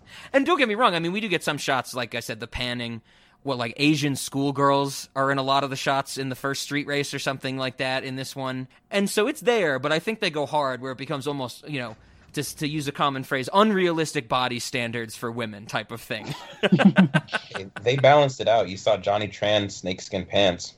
Oh yes. That's true. uh, and and I, I do want to point out Johnny Tran. I think is Officer Wu from Grimm. If you guys are familiar with with Ooh. the TV show Grimm, I am not. he was in that show. I think for every season of it, and uh, it was a little bit weird seeing him as a really quiet bad guy, when in Grimm he's constantly making terrible jokes. okay, okay. yeah, no, that's a, that's another good point. Those snakeskin pants, Lashawn, those were those were something. Those stood out, and I like that. Even they stand out when you see them when he gets out of the car, and then there's a line of dialogue about it. The one guy was riding motorcycle in that, and I, I, I couldn't personally ride in snakeskin pants, but to each their own. So, did anybody else notice that throughout the rest of the movie, they're Tran and his gang are all riding crotch rockets, but in the last chase scene, one of them's riding a dirt bike? Oh no, I didn't Yeah. notice that. I think I was so checked out by that point, and also the um the editing and sound mixing in that last like chase scene after the drive by. I swore I was legitimately going to have a seizure. It is out of this world. How how weird it sounds and how crazy it looks. Uh, but no, I did not notice that. Ben, was it the one that had to go off the like cliff and do the stunt? Was it that? Yes. Okay, okay, that makes some sense. Yeah, he. But every time, every other time we see him, he's on a crotch rocket. Maybe they uh, they had one in the shop that day, you know. Spe- speaking of thing- things that they were driving, um, the one of the lines that I definitely thought was funny because I I guess I mentioned earlier I do want to say you know the Point Break script is also not that good. That that script is also pretty bad. Like you know that's one of the things that this movie's emulating as well. Um, but I think you know both movies have some you know interesting lines or lines that can stick with you and stuff like that. Like there's a great one before their heist in Point Break. Patrick Swayze they looks at his watch and he says, "Little hand says it's time to rock and roll," and that line has always stuck with me. That's a very like crime line. I definitely laughed in this one when they're like looking at you know Johnny Tran's garage and they they look at the cars and the cars don't have engines in them and they're like there's no engines in here. And I think it's Vin Diesel or but somebody definitely says what are they planning on racing with? Hopes and dreams? And I was like clearly anybody would realize that they just haven't put the engine in yet. Like I don't think there's any establishment of someone's going to get in that car and go why isn't it turning on but I just love that little line of dialogue where they're like they they can't race in these cars what are they fools?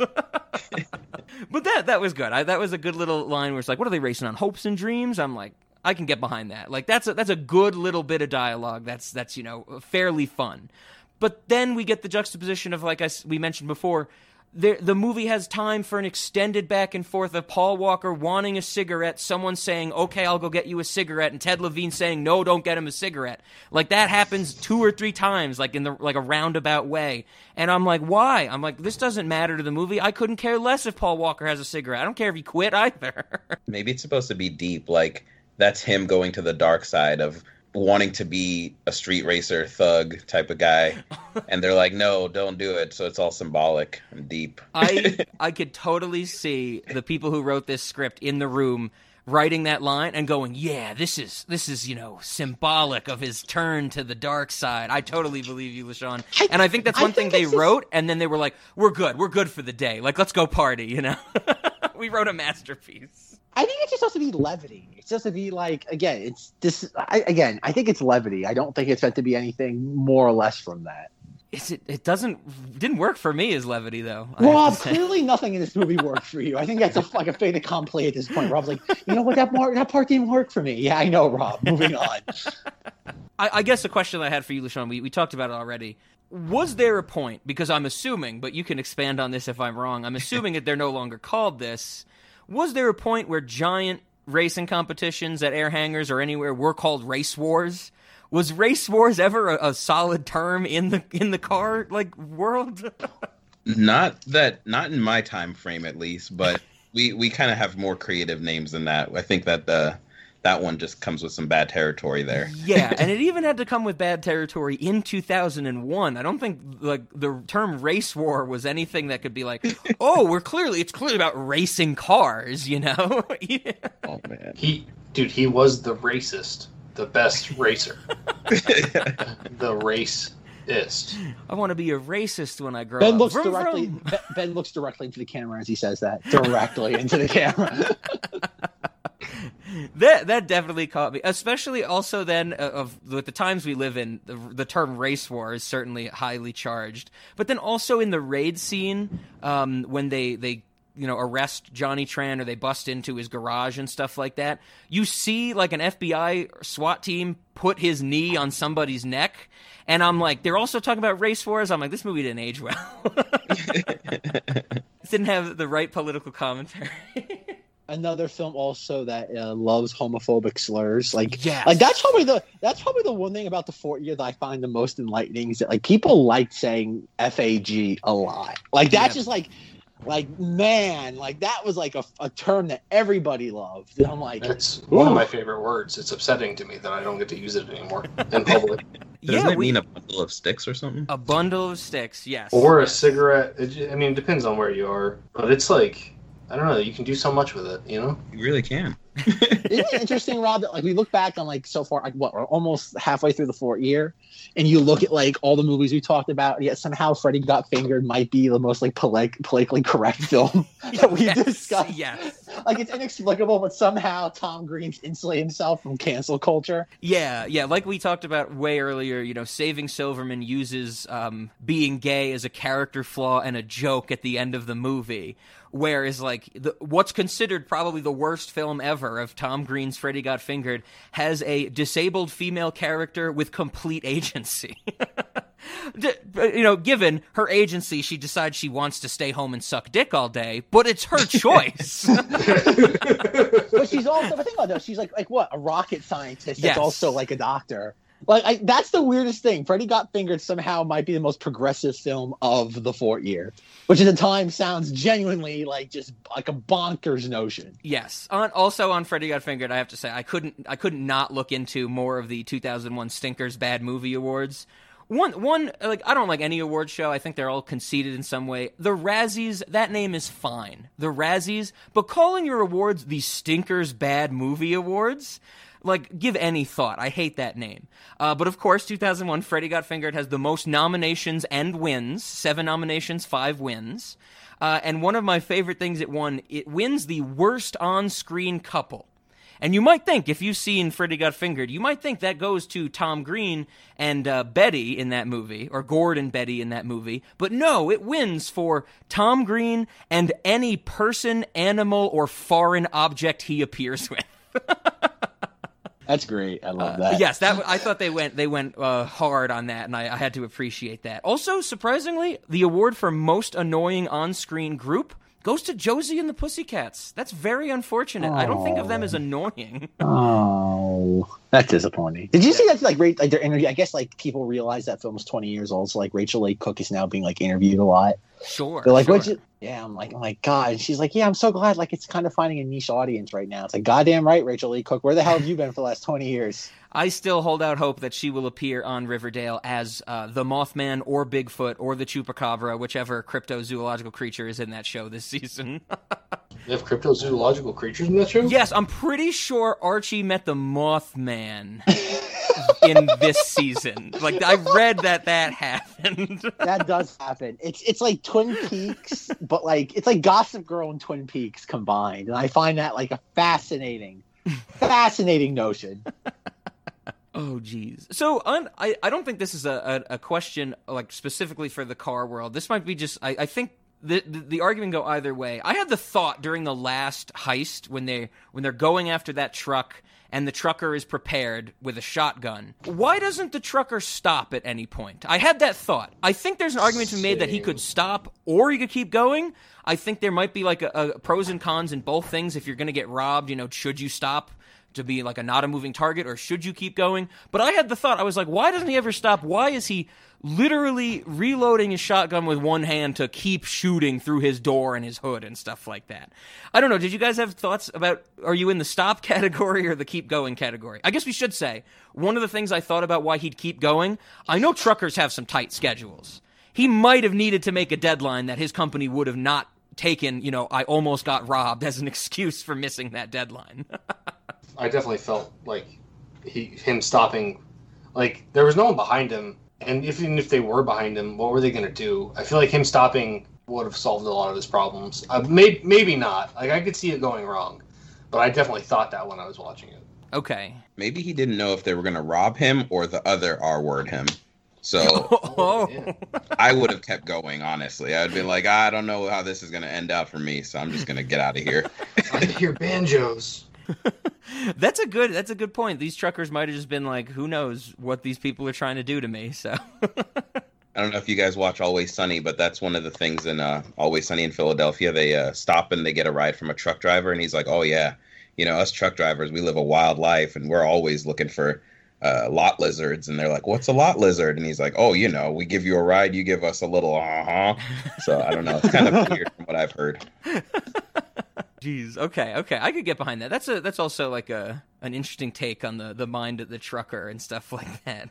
I think it, they did that in Jay and Silent Bob Strike Back too with George Carlin. It's like it's the unwritten rule of the road. oh. Oh. So you're talking about like the uh, the uh, the ass, cash, or grass type of thing. Uh, yeah, I mean more or less, but but he specifically is given blowjobs. Sure, sure. Uh, yeah, and we, this is nothing new for this podcast. Ash, cash, or grass, of course, came up uh, way back when, and something LaShawn I'm, I know remembers fondly. Uh, an old man that picks up the turkey from Thanksgiving says ash, cash, or grass. Doesn't matter that it's a physical turkey getting into his car; he still has to pay his way on the road. Oh, and then so I, I mean the truck just yeah. Ben, you bring up a good point that I, I mentioned earlier that that drove me a little crazy about this movie. No one else is on the road ever. It is always just the pizza dude and the Ferrari guy. Nobody seems to care that trucks are getting robbed. No one seems to care that, you know, entire city blocks are, are just being mauled and covered by cars and people. Even at the beginning, when the crew like rolls up to the sandwich shop at the start, they're just in like flying V formation of like five cars. I'm just, oh, I guess nobody else is driving today. and that just drove me crazy that there was no even little jokey mention of it's like, oh, you know, you you are blocking traffic or something, um, or you know, they, they have to, they can't look at a drive in a cool way because there's they have to stop at a red light or someone something like and someone blew through the yellow. I don't know that that definitely drove me crazy, and I can't imagine the series gets any better with that um, when they're doing actual like crazy stunts. Like I know I've I've seen the stunt. I don't know which movie it's in, but when like a flaming gas truck is like barreling towards them and they slide under or drift under it like a video game type of thing. I can't imagine anybody else is on the road when that happens. I still say the most egregious thing that happens in this entire franchise is at the climax of part six. There's like a cargo plane they're trying to keep from taking off the ground, so they once again harpoon it to like vehicles to keep it from like becoming airborne. And the runway literally just keeps going and going and going. And someone actually did the math, it had to be an 80 mile runway. Perfect. and that's but like that's the thing that like it's that abs- like once again rob like i think the low key theme to the four year beyond homophobia is there is absurdism in 2001 Sure. like all, all these films have that like level of just like what is going on right now is that like it's just like there's a level of absurdism that's there like it's there but like it's just under the surface where like it doesn't make sense but subconsciously i think it's it the brain is picking up on it I hear you. I speaking of that because I haven't seen that one. I know you've mentioned that before, Zach. The um the the incredibly the impossibly long runway is the implication in the start of this movie, the first street race that they do, where Paul Walker bets his car. Is that supposed to be a quarter mile race? Did it? Does it say? That's that is what they say. Okay. And they they are. I mean, they're obviously a lot longer than that. It's supposed to be like nine or ten seconds, and the race scenes take like what thirty seconds or something. Yeah, that that's what was after I watched it. It went on for a while, and they're talking about the 10 second car, which I I had to ask LaShawn to explain to me what that was because they mention it in super fast, but don't give any explanation. So I remembered it from that discussion. But I'm like, wait, shouldn't this have been really quick? But the way they edit it, they have to show all this stuff, like you know the jaw rule. They have to show who's hitting Nos and when. They have to show Paul Walker's computer like flashing like d- like damage to manifold is imminent and he tells his computer to shut up which i thought was very funny. Um and and i'm like wait wasn't that supposed to be like really short? And in that scene paul walker hits he turns on the nos and like literally goes warp speed. Like we see a special effect on the road in front of him and i'm like and i'm like i i, I know what you're saying zach that this is the goofy and the absurdism but I, I, I was just like, eh, that's. I think that's the only time it happens in the whole movie. I wanted more of that. I guess. I feel like Zach got it right though when he said there's like it it almost fools you for a split second where you're like, "Whoa, that's crazy," and then you're like in the back of your mind you're like, "Wait a second, what's going on here?" And I feel like most people dig into it, and then a lot of people, like the majority of the audience, is like, "Whatever," like on to the next thing, like on to the next thing. Oh, pretty girl, on to the next thing. Oh, fast car. You know, just move on. And I feel like you dig into it, Rob, and you're like, nope, nope, nope. We're gonna stop right here. We're gonna put a pin in this because danger to manifold. What's going on? And most of the car guys know that that's not a thing. And there's all sorts of other issues with these racing scenes that we won't dig into. But Well, I mean, the- the, floorboard starts shooting bolts into Oh, his car at yes. It's like, why is there enough pressure underneath his passenger side floorboard to do anything? and what's crazy about these cars? I'm a nerd out here on cars things. Do it. that eclipse that he's driving in that uh, in that scene it's completely stock as far as like engine modifications go other than the nitrous but the rest of the money that's in that car is all that body kit which does nothing but add really add weight and uh, somehow he's trying to convince us that that car has enough like power and torque and just everything to make the car fall apart which that's that's a lot of power but that car is not making it so a lot of car guys have a problem with that Sure, sure. I would imagine, like you like you mentioned before, there's a lot of that in this movie and throughout the franchise, of course. But no, you're, you're right. It's like the way you mentioned before about like there's another thing to look at, and the movie keeps it going when you don't dig into it. I don't know. Maybe that's the the whole point of the uh, the Jesse scene where he's like, I have ADD. He's like just it's like telling the audience like keep looking at the flashing lights, you know, and stuff like that. Just try not to have a seizure. y- yes, that's the, the the shaky cam. That's a that's a tough one. But I feel like that was the thing back then, though. Like throw a lot of things at the screen and see what sticks, and Sure. try to get everyone with a little bit of, bit of everything. I mean, the rapper cameos. I mean, that gets a couple people in the audience. They're like, "What? Ludacris is in the next movie? Sweet." Sure, You know, um, one of the movies opens up and it's literally a music video. It's just girls dancing. Um, I want to say it's the one when they're down in Brazil, but it's it's a great scene. Don't get me wrong, I love it. I wouldn't change it for anything. but it's literally just music and cars and girls dancing and just the same shot that Zach was talking about, like that. You know, pan up from the bottom and stop, and you never see their faces because you know I guess that doesn't matter. But yeah. They're like, we'll we'll spend time, we'll we'll we'll spend time, you know, filming the cigarette scene, but women's faces, nah. I think it's some. I think we should like whether it be the Patreon or a bonus episode in the main feed. Like Rob should have to like watch Fast Five and we reconvene. I think oh, if he's not on board for Fast Five, I think like this we have to write this series off for him because there's no. You're either on board for that movie and or you're not. Then like you're you're gonna hate because even that's the thing. Every other one's kind of boring after the fifth one. Like they all have their moments. I think. I think even you would appreciate Rob. They handled the Paul Walker thing really, really well in number seven. I think you would appreciate that, like on like as in like, oh god, this thing happens. Like you have your actor who's solely known for a vroom vroom car movie dies in a car accident, and it's like, how do you just handle the fallout of that? How do you make that a satisfying conclusion, not just for the character, but for the actor? And that and that's why that film like like got that series into the billion dollar club. Sure.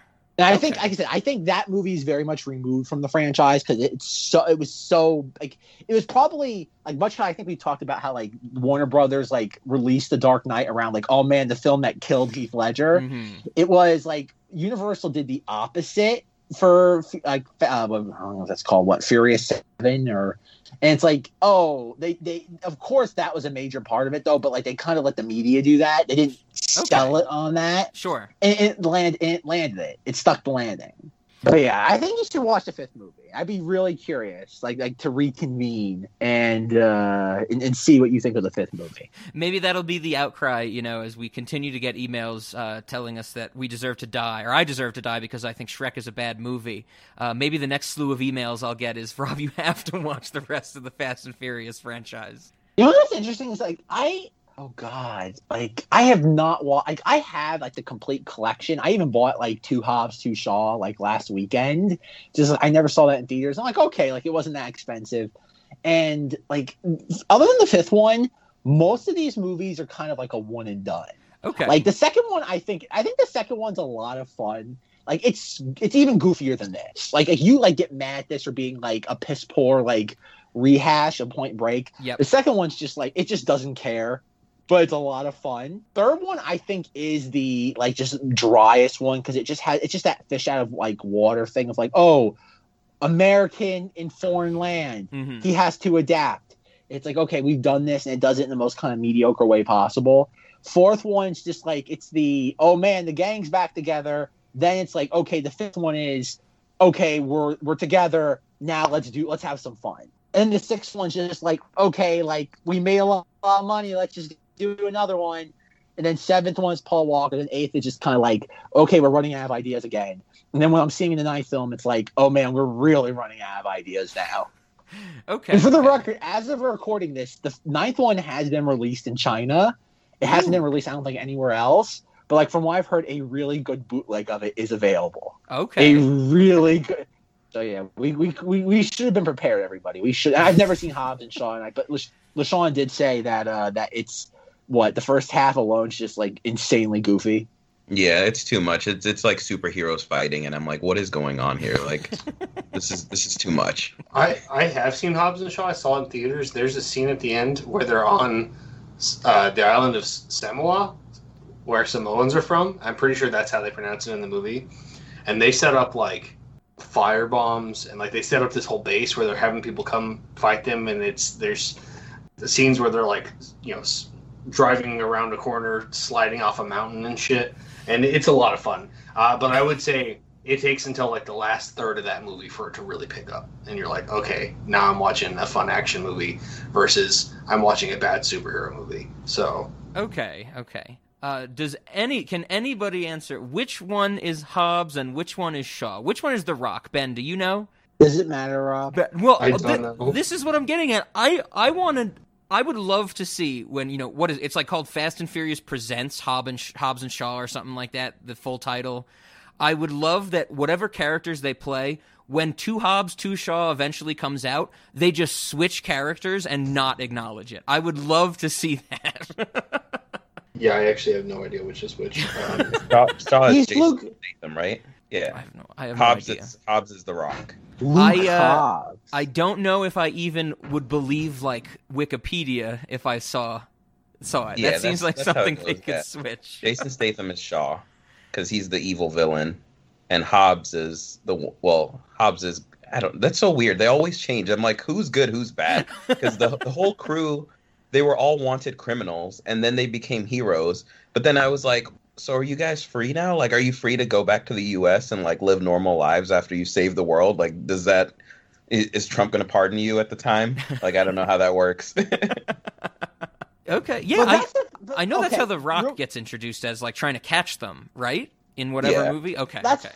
that because like that's the thing though. Like the the continuity of this franchise is weird because like it's number one, number two, then number four, number five, number six, Tokyo Drift, number seven, number eight.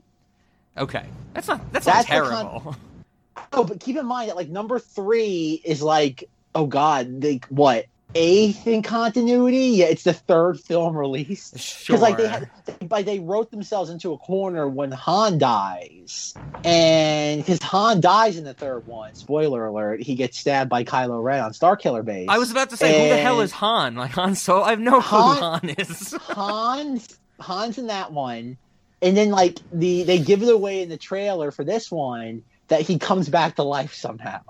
In like the ninth one, that is. And that's the thing, none of the characters stay dead. Like Michelle Rodriguez, like the whole plot of the fourth one is like Vin Diesel is like hiding out in Mexico. Then he finds out that like Letty died as like a like a like a drug smuggler or something, and so he comes out of hiding to get revenge because of family. And then like she then like the ending of the fourth one is a post credits no the ending of the fifth one is a post credit scene of The Rock and Eva Mendes reprising her role from the second one of like, oh, like we have a lead on a ghost. And it's a picture of Michelle Rodriguez. And then it says like Michelle Rodriguez will return in the Avengers. and then like that's the plot of the second one is that like, oh, Letty has amnesia and they have to like wake her up. like it's so goofy. Like you can't help but have fun just how like, insanely unnecessarily convoluted the plots are. And like then even like by the eighth one, like Paul Walker's gone. They bring in like Scott Eastwood to be not Paul Walker, and he's just like like somehow Paul Walker like he's even more boring than Paul Walker is. Like in some of these, fuck you it's Paul just Walker's like- not boring have you seen have you seen the fourth one? He is No, boring in that one. Yeah, but his So, like, eyes, Zach, his eyes, they make up like for everything. He's oh yeah, his hair's amazing. Like, can this like can we have Paul Walker's hair from this movie like a wig in the cinematics? Like it's beautiful. Like it's a work of art. I mean, you're jumping the gun. It's- You gotta get snacks. I want to eat his hair.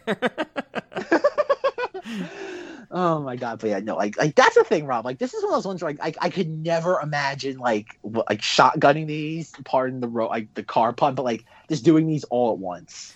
Like Sure. I could not, like I cannot. Again, I've seen all of these except for maybe the f- the f- second and fifth one. Like I've seen them all, I think maybe once at most twice. Like I have not seen the eighth one since theaters, even though like I own the Blu-ray. Okay. I got gotcha. I got gotcha. Yeah, I mean, no, you're not making bad arguments about the later things in the franchise. Uh, if anything, you're making me wish I've watched those instead of this one. I'm also, I also want to watch Point Break instead of this movie. Did I make that? You should watch the you should watch the remake of Point Break that came out like what like six years ago. I would imagine that's might that'd be interesting to compare the remake of Point Break to this to see which one I think is a worse version. Uh, because that that first Point Break is like I said, it's not a great movie, but it's fun. There's a lot of like little moments. I mean, it's wonderful just to see in the raid because they're you know in the middle middle of Fast and Furious they do the raid on you know Johnny Tran and stuff and they're like oh no they bought all their DVD players legally so we fucked up and raided the wrong people and in Point Break they they raid the wrong house or they think it's the they think it's this one group of people who are the robbers turns out not to be. And they raid the house and it goes wrong. It's this actual great action scene where in Fast and Furious it barely you know we get to see none of it. But during that raid Keanu Reeves gets the shit beaten out of him by a naked woman. It's such a fantastic scene just to see that happen. And there's like nothing that memorable in Fast and Furious. Patrick Swayze picks up a dog and throws it at Keanu Reeves in Point Break. That's a great moment I don't think they reveal why they bought the DVD players. Oh no, no, and they don't al- Does it also matter? reveal why. Well, no, it doesn't matter why they bought them. It also doesn't matter the movie why they're just like, oh, let's store them in our car garage. Like, what are they doing with all the DVD players, and why are they next to their cars? It doesn't matter. There's a 1970 Dodge Charger in there. So I guess I guess from our, our super fast discussion, Lashawn, you pointed out that like one of the cars was really rare or expensive or something like that. Are there any instances of that in this movie? Like any really rare or expensive vehicles? I guess for the time or Um, anything like that. Not really anything rare, and I guess Okay. I guess that's kind of the cool. The Supra is pretty rare-ish. They're like sixty thousand dollar cars then that were that are now worth you know hundred thousand dollars easily in good condition. So other than that, then not really. The Ferrari's cool, but um, even though the Ferrari lost and still loses to like a lot of the new cars today, it's still a Ferrari. It's still cool. Sure, uh, sure. It is a little weird though. I'll say they have a excuse me. They have like the the Honda Civics that are robbing the truck. hmm Those are just a lot of guys do this, and I'll never understand it, and I can't justify it. This is the one thing in the car world I won't get. They buy like four thousand dollar cars and then put like thirty thousand dollars into these cars, and that's what they did with the Civics. And I just do not get it, and I will never understand why not just buy a forty thousand dollar nice car versus a five thousand dollar car that you put your blood, sweat, and tears into. So I'm always on the fence on the build versus bought thing. Okay, okay. No, right on, right on. My problem with the cars in this movie, of course, uh, not enough Subarus. If I made this movie, I think it would be like 99% Subarus. And I would totally have the Subaru. Subaru beat the Ferrari. like that would happen Subaru three shows times. up in the next. No, Subaru shows up when they go to, uh, when they do the drug run. Which one's that one, Zach? Zach. seems Fourth pretty one. good. Four, Yeah, I think one? it's that one. That Subaru's the star of that one, and then it drives on ice and does all sorts of cool stuff. Um, Oh, I've been there. Ice, Ice is the eighth one. The Ice is the eighth one. Oh, the track ice- now. oh, the, no, the the Lamborghini drives on the ice, but there. So the oh. Subaru's in the desert. The Subaru's in the desert. That's what it is in Mexico when they drive Oh, through the canyon, like through the little windy things, you know, I'm losing, I'm losing track hour, now. never I'm happen. losing track now. Oh God, I feel, I feel so ashamed. I'm losing track of my Fast and Furious. But either way, Rob, Subaru is in there. Don't worry. The Subaru WRX STI. It makes an appearance, and ever since that movie came out, sales for them like shot up. Any car that's in this movie, sales shoot up. Oh, sure. Oh, that's that's a good point. I didn't even think about that. That absolutely that has to be um a, a common thing. I know Ben and I talked about it when we discussed Tomb Raider. There was like in Tomb Raider two or Lara Croft colon Tomb Raider dash the Cradle of Life. there's a um like a Jeep that they only made like a thousand like a Tomb Raider edition of a certain Jeep. I don't remember it exactly, but I don't. I didn't look into the sales of that or anything. But no, what you said makes perfect sense. Like if they even say it in this movie, that like when Dominic Toretto races, like all the kids want what he has and stuff. Like the guy in mm-hmm. the shop, that totally makes sense. Where it's like, oh, they're using this car. The movie at the end of the credits says, "Don't try any of these stunts at home," but everybody ignores that and goes, "Well, I want to buy that car and do these stunts and stuff like that." That is crazy, yeah. Because I mean, I know one of the cars that made me pretty upset is uh in the the scene you're talking about where he drives like he drifts under that rolling, flaming gas tank thing. sure. Um, he's got a it's a Chevy Monte Carlo, and uh, those used to be like a dime a dozen. You used to find them at like you know Grandpa's got them, and there used to be under twenty thousand dollar cars. They put that car in the movie, and now those are forty fifty thousand dollar cars. Oh, wow. All because everyone wanted one because they saw it in the movie and they didn't realize this was a fast car. Okay, okay. No, right, right, right on. I mean, yeah, like I said at the start, if, if you're a car person, I totally get why this would appeal to you for sure. And the movie, definitely, even though, like I said, I don't think it shows it as lovingly or seductively as Point Break shows surfing, the cars are the focus in this movie. Like, there's a lot of car shots and stuff like that. And of course, there are certain moments where they're talking about stuff in cars where I'm just like, I have no idea what they're talking about. You know, it's like I catch the word engine and you know, like like intake and stuff, but other than that, they're just saying things I've I have no experience with, and I'm sure that works for so many people. Uh, especially, do they keep that going in the franchise? Like they keep the jargon up, or does that fall to the wayside? they stop after like the third or fourth one. Oh, okay, okay. When it becomes Um, more of like the spy espionage like film that kind of like dissipates. Then they use CIA jargon. like spook. Uh, LaShawn, there's a point where Vin Diesel says something about like a, an independent or separate fuel system, and that's a good way to spend ten grand. Do you? Does that mean anything to you? No, I have no clue what he was referring to in that scene at all. Oh 'Cause- yeah. Because most people when they race they actually race with like maybe a quarter tank of gas they try to cut their weight as much as they can Sure, that Um, makes sense. but uh, sometimes when it comes to cooling your car down you can do like meth injection and like run other methods or like alcohol to just cool down the whole car itself but Sure. other than that yeah you wouldn't really need a second fuel tank unless you're going off-roading and you know then you might need your subaru and an extra tank of gas And, and then this kind of is goes back to the fact that NOS is not flammable. Um, like that's actually one of the reasons it's used to to speed up engines instead of just like pure oxygen because oxygen is uh, highly combustible and, and will fucking kill you. Um, Ja Rule, I think, at one point says he's got enough, enough NOS in there to blow himself up. Period. Yes. I, I just I just want to call that out as something that they had him say on camera. they had to have. So the worst thing I've ever seen happen with NOS is a you're, there's a couple different like regulators and everything to make sure that you don't, you know, uh, have too much going into your intake at the right time or too much at the wrong time. So I had a friend of mine. He left his valve open, and so it was just shooting NOS into his like um, intake and everything. So he had all his power right at the minute that he hit like the gas. And in that race scene, if you do that, what happens is he left his rear end of the car and the car went forward and he tore the car off of the axles. Like that's what happens Oh my you, god. you know, do your NOS injection wrong. That's. I hope that shows up in one of these movies. I want to see. so it would be kind of cool if they did that. One thing I, I did come across just reading some other stuff is that uh, getting the right amount of, of NOS injected is is a challenge because apparently they rely on the pressure of the tank and that tank the pressure changes, um, you know, as the tank empties.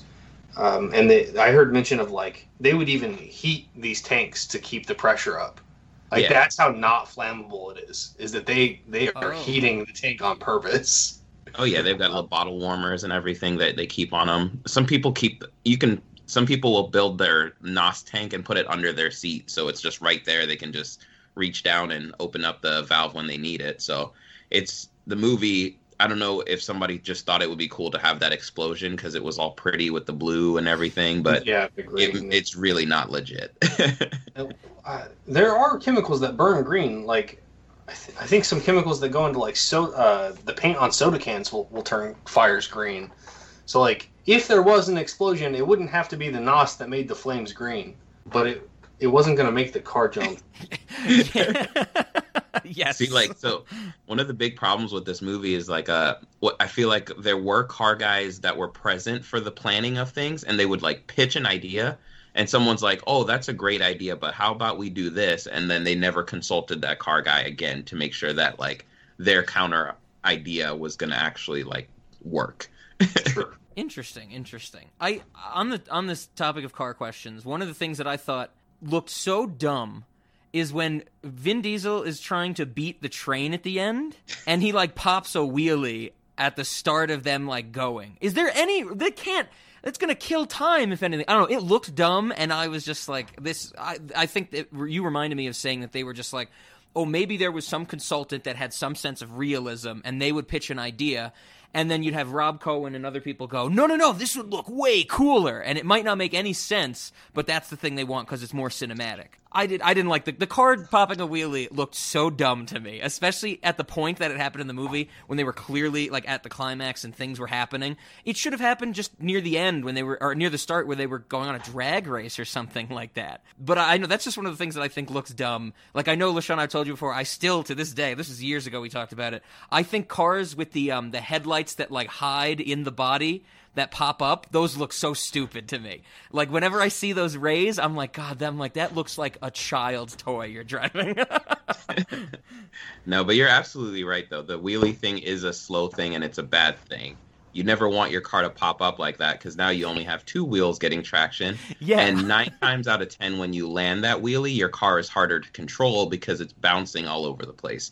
So for it to stay stable and take off the way it did, that was all filming in great angles because that's not legit. Sure. You'd probably have crashed that car into another car parked on the side, but as you said, there are no other cars on the road. Ever. Yeah. Oh, until conveniently there's a truck in his way that he has to hit, you know? That, that's what I was about to say. Wouldn't it be great if like like that's what happens? Like he does the wheelie, crashes his car, and like you see the train slowly, like in the background, just going across the crossing, like at five miles an hour. That's called So- diversion. Uh, Sh- LaShawn, I, I think, and, and maybe this is some bullshit that is just made up from like Flash racing games, but I feel like I've heard of, of things called wheelie bars that you can put on the back of a car to to prevent them from going up so high. Is is that something you're familiar with at all? not not too familiar, but they are a thing, and that is it's highly recommended when your car starts to make a lot of power. So, um, what's it called? Like even now, you can buy you know hundred thousand dollar cars that are designed for the track that will have wheelie bars and stuff like that to make sure that you can actually go do the quarter mile at under ten seconds appropriately. right on. Right on. And and does it stop the front end from coming off the ground at, uh, all the way, or does it just keep it low? Do you know? It it it limits it, so Okay. it's not. It'll still bounce a little bit because that's just naturally what'll happen with a rear wheel drive car, but it'll it'll limit how much it does pop up for sure. Right on, right on. I uh, I, I wanted to mention also in the train se- sequence at the end. Um, I was definitely you know looking at some reviews and, and talk about this movie, and uh, I went to the the great great bastion of truth as we know it, uh, the IMDb trivia page for the Fast and the Furious, which there was a lot less than I expected. But someone on the IMDb trivia page is convinced that like the the point of the movie is that in the in the shot like when it shows you know Paul Walker and Vin Diesel just get through the train like just make it to the other side because they both make it. They're very close together. The the IMDb trivia is something like if you look closely you know Paul Walker's car is just inches ahead of Vin Diesel's and they're like that's the theme of the movie. They're like he won by inches at the end. And I'm like what the fuck would that have to do with anything at the end of the movie? I'm like I would get it would make sense if they had a callback to that but the movie doesn't focus on that with the train scene at all because Vin Diesel No, but- but- rams into a truck immediately after. I, I think the point of that that is like revisionist trivia because that becomes a like once the series kind of comes back with the fourth film, a big thing goes back to like who's better at racing, Paul Walker or Vin Diesel. oh okay So that sounds like someone that like in 2000, I don't know, 14, 15, like went and added, you know, like I think we've mentioned it, like on IMDb, the trivia sections, like like at the like toward the bottom get really, really like inane. oh yeah Where it's just that like it's just like weird connections. And I One of the trivia what, for this movie is that one of the trivia was legitimately saying the Fast and the Furious movies often come out around the same time as X Men movies. That was a trivia fact on IMDb. That that's, we we love IMDb trivia here. If you didn't know, Lashawn, it's the uh, the only true source of information. the true bastion of truth. But yeah, I think because that becomes a big thing. Like before Paul Walker died, it was like, okay, who who's the better racer between the two? okay, And and so that would like that's something like a normie would pick up on.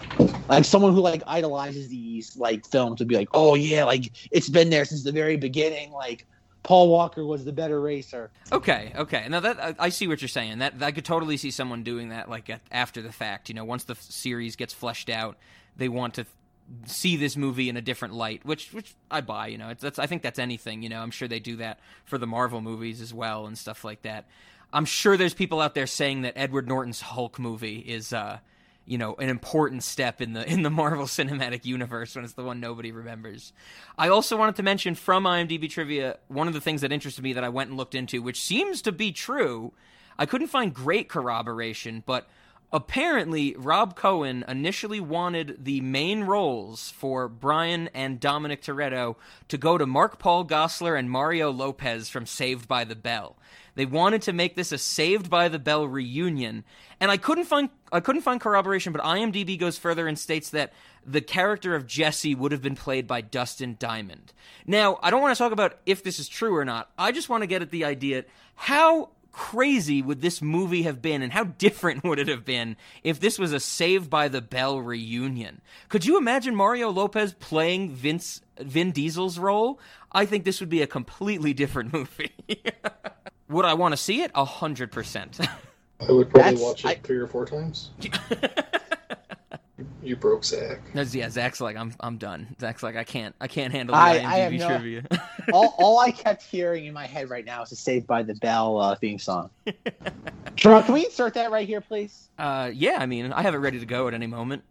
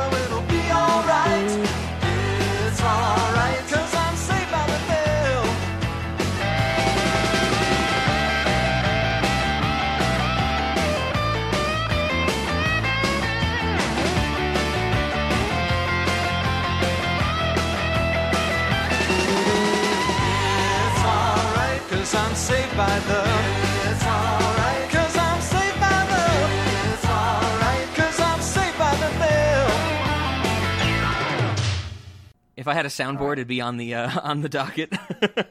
I feel like Topanga That's would right. be a better Letty though. Definitely. Mouth open and everything. I would be totally about it. I'm not even gonna lie. oh, that's good. That's good. Yeah, what a what a movie that would have been other than other than Vin Diesel. I guess I do. I know it's nothing new, but I always I'm of the uh, the mindset that it is kind of crazy to think that we have a a franchise based around cars with a character named Vin Di- with a person named Vin Diesel in it. That's not the character's name, that's the person's name. I'm of the school thought that that's always interesting to me. But you know, like we said before, good for Vin Diesel. He find out what he he found out what he could do and he did it. So good for him. Um, I think the only thing I wanted to mention about this movie, the last thing is uh, that we get to see a floppy disk be inserted into a computer at one point. Haven't Yeah. seen that in so damn long. Now that was the, truly the sexiest scene in the entire film. and it also definitely because that's the scene where Jesse describes as ADD. He puts the floppy disk in the computer. I I had very little use of floppy disks when I was younger, but I think they were around like the three and a half megabyte in storage terms of storage. The stuff that appears on his computer, like with the engine schematics and stuff, looked like it would be way too big to fit on a floppy disk. But I'm happy that we got to see a floppy disk in any film. I want to say they were like 500 kilobytes or something. Oh, geez. Okay, okay. That's even uh, even worse. But no, I loved it. I, I'm with you, Zach. I was like, here we go. The movie's the movie's kicking into overdrive here. I haven't thought about floppy disk in forever. I know, right? Now they're only known as the uh, the save icon on like Microsoft Word. Oh God, Rob, don't be one of those people. Don't be one. It's like like things only '90s kids will remember. Pretty much anybody that was born before like the year 2000. That's how I should have started this. Things only 90s kids will remember. Point Break. oh, yeah, so I had to I had to talk about Point Break. I also don't think we'd ever talk about Point Break on Cinemodities ever. I mean, I don't think we'd ever do like a Kathryn Kathryn Bigelow series because I don't want to watch any of her war movies. Maybe a Gary Busey series, but he's not goofy in this movie. So so yeah, Point Break. Everybody go check it out though. Anything else that we had for Fast and Furious? I think I covered everything I wanted to. What I want to do is nominate, much like we had to do the uh, David Fincher episode where Rob just went like on like a 30 minute like monologue about like David Fincher films. I think we should do that for Fast and Furious. Like like it's not a discussion on every film, but we rank the entries. Oh, okay, okay. Like Uh, like Lashawn, is there like like like uh you know like every day now like there's like National Cheeseburger Day, there's like National like Toaster Oven Day. Is there like a National Car Day or something like that? Like we can like coincide this with or something. Is there any sort of like like day of the year that's like solely devoted to like automobiles? Like I don't know. No, not that I know of. Is there some arbitrary date that we can create or something? Like is there is, is there a cinema? Mm, you got me stumped on this one. Maybe, yeah. Okay. When I googled All right. We'll create our own national, holiday. We'll create. A, yes, when I googled National Car Day, the immediate result from Google is National Name Your Car Day, which is October second. what? All right, Rob. It's every pencil year. it Do you do you get to change your car's name every year? Is that what they're saying? Names are fluid, I guess. yes, yes. Not in two thousand one. Things were in fluid in two thousand one. Everything's fluid now. Don't dead name your car though. That's Uh, yes, okay, yeah. I uh, that'll take some time. I don't think I'm going to uh, binge watch these movies anytime soon. They're they're on the list though. I mean, oh god, I, I like you said, and we said, I, I think Goofy would be better than this. So so yeah. I, I do want to mention to Rob that Regal Cinemas has been doing a thing now for the last month, I guess, in preparation for uh, F9. Ha ha ha ha! That every Friday they've been they've been re-releasing one of these in theaters every Friday. I think they're up to the fifth one. This I think they're up to the fifth one like this week. that explains a lot. Oh, you've been seeing ads for it, Ben? Well, no, I just googled something about one of the movies, and it, it showed up, popped up with showtimes, and I was like, I think this movie is really old. sure. I don't know why there's showtimes. Sure. No, I I mean I that that's interesting that you mentioned that Zach. But I if they're only doing on Fridays, I know that I can't go to see that this Friday because I'm going to be busy seeing Cruella in theaters. That uh, you have to go see that in Oh, okay. theaters. can, can we please can we please talk about this on the record for a second? That like Disney now it's like oh like live action like Cruella de Vil.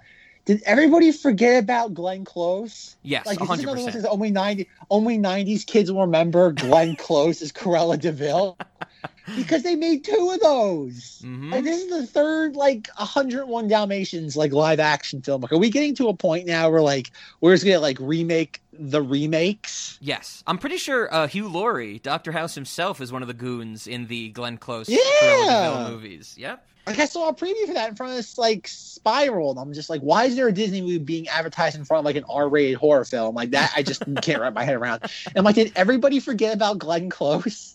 Yes, yes, they did, Zach, and. uh Yes, they did. So Thank we you, can't we can't go see whatever Fast and Furious movie is playing this Friday because we're all gonna go see Cruella. Uh, and and we'll report on it. It'll be a good time. We'll do a whole every day of the week. We'll talk about Cruella. We'll do a Cruella week.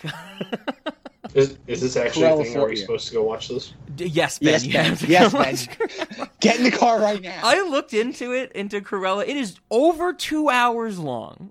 Is it really? Yes, it is two hours fifteen minutes. Because I saw a trailer for it before Jesus. something. But it was either Wrath of Man or Profile, two movies Ben and I saw in theaters recently for the Patreon. And Cruella popped up as a trailer before, so I had to watch it. I was actively like looking for my TV remote in the theater to skip the YouTube ad, but I couldn't because I was in the theater. so I had to watch it and I was like, these costumes look pretty cool. You know, that might be that might like hold a movie for 80 minutes. It is an 134 minutes long. It's a nightmare. It's a yeah, That's definitely, nightmare. definitely. So we'll we'll report on Cruella. We'll see it. We'll see it. I know Lashawn is just at this part of the conversation, like finally jacked up. He's like, cars are cool, but Cruella's the best. She rides a Oh, yeah. moped after all. oh, so anything else about Fast and Furious? Anything else you guys wanted to bring up? One thing I do want to bring up that we talked about Ja Rule. what they started doing like when the franchise like kind of like came back into form they started getting like i don't even know what you would call them like flash in the pan like female artists like iggy azalea shows up i think in the seventh sixth or seventh one rita ora shows up in one of them and they're just there to be like the attractive woman like sitting there doing like like ready set go and i'm just like is anything gonna date a movie more than Iggy Azalea? Like, is, is like is this the equivalent? Like, I feel like Iggy Azalea in a movie in the mid 2010s is like the equivalent of like the fashion in 2001 of like Fast and Furious. Sure. It's like it's it's such a it's such like a, like a stamp in time. It's just like okay, like like did you pay her? I hope she at least made like fifty thousand dollars off this. So like, The, she got to at least go to the craft services table. the Twin Towers. That, that age. Sorry, I, I'm just saying. Like Spider-Man had issues. Right? Also, Rob, did you know that Kurt Russell's in this franchise? Like he shows up eventually. Really? Oh, geez. Oh no, I did not know that. Yeah, Kurt, Kurt Russell is in the Fast and Furious franchise. Rob, let Oh, that sink in. Kurt Russell. I had to look it up, LaShawn, uh, because I did not. I remembered rapper cameo from Superfast, but I, I was trying to mem- remember when you mentioned it, Zach, what the um the hot girl parody is in Superfast, and the character's name is model turned actress. and I guess we should also mention that the the one we haven't talked about, the um the the parody of as it says what I'm looking at, the parody of Han, the character I didn't know. He is cool Asian guy. That don't Oh, nobody nobody go watch Superfast. That movie, I think we agree, LaShawn, that movie was an atrocity, but that was some of the best parts where they they introduced the the crew and its model turned actress and rapper cameo, and the the the shoe drops that those are the actual characters' names. Like you have the Vin Diesel parody say like rapper cameo, like take the left side, and I'm like, oh, that's their fucking names. Like that. Some of that was really funny. I do have an oddball question for you guys. So, what happens to poor Vince? Like, Vince this whole time was right that Brian was a cop. So, is- are they going to apologize to Vince? And also, who is Vince in love with? Is he in love with I Bri- know. uh, with uh, Mia, or is he in love with Dom? Superfast makes it out that he's in love with with Dom for sure. Um, but this movie makes it out, I think, that he's in love with Mia, at least from the beginning, um, when he's like, stop getting uh, tuna sandwiches from her. It was kind of mean though when they were talking about going on a date right in front of him. I feel like he was trying to be like pretty like chill, and then they were just like they triggered him, and then like after that, I feel like they owe him an we talk about apology. Like trying- Brian should be like, "Hey man, I'm sorry. Uh, I was." I a mean, he came in there and he was just like, "Wash my car, bitch." And so she was like, "Actually, how about I take you on a date instead?" So I, I have to disagree a little bit. I don't think he was trying to be cool. I I think he was like trying to he's be interesting. okay, and like, also, I, I dibs on this at the restaurant. Can we please have uh, Vince as a uh, line cook in the restaurant? Him trying to make popcorn by just like putting a bag of popcorn in there, just slamming the microwave, and just getting mad that it won't cook. He puts it in, starts slamming it with his like like his palm. It's like like like was that an outtake? Was the microwave broken? Was it Sure. a prop microwave? Yeah, the, I'm glad you guys reminded me of that scene because that is like a, a complete dick move when she's like, "What's that restaurant you want to take me to?" Like with all the nice stuff and stuff, and he tells her, and he goes, "Well, Paul Walker, you take me there. How about Friday?" And I'm like, "Oh shit, that sucks." Like I felt for that. He's the asshole character, but I felt for him in that moment. And then I think with the popcorn, he walks out of the kitchen and like over the guys watching the TV, and he's like, "Make your own damn popcorn" or something like that. Wash my car when you get done. What was that? No, Mia. I'm talking to the punk. And wear your favorite dress, because when you're done, I'm putting you on the street where you belong, cutie. this thing broken? What's wrong with this See? thing? Hey, what was what was that Cuban restaurant you wanted to take me to? One with the the picadillo little, and little the little red candles. The yeah, the plantain table. too. Yeah. Food all over the place. What was it called? Cha cha cha. Yeah, that's it. Yeah. Well, you can take me there. Friday night at ten. Is that good for you? Yeah, it's perfect. Good.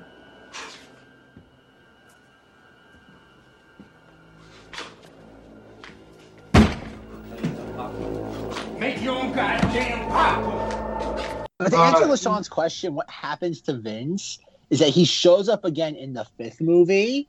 He's the one that like gets them to Rio de Janeiro, because like he's living there, and I think he has like a like a wife and kids. Oh, does he really come back? I totally missed that. He comes back very briefly. Yeah, he is in the fifth one. See, I was hoping you'd say Zach. He comes back in the fifth one, where in like in the background we see an eighteen wheeler drive by, and he is still attached to the front of it. Like his life is just relegated to being stuck to a truck. Like he's the hood ornament for that trucker. Yeah, this movie's goofy. I love it. Right. I love this Okay, movie. Fair, fair. I appreciate. I don't love the series, but I, I appreciate it, and I love how goofy it began. Okay, so I guess with that being said, unless there's anything else, um, are we ready for our questions then regarding uh, Bad Point Break? Yeah.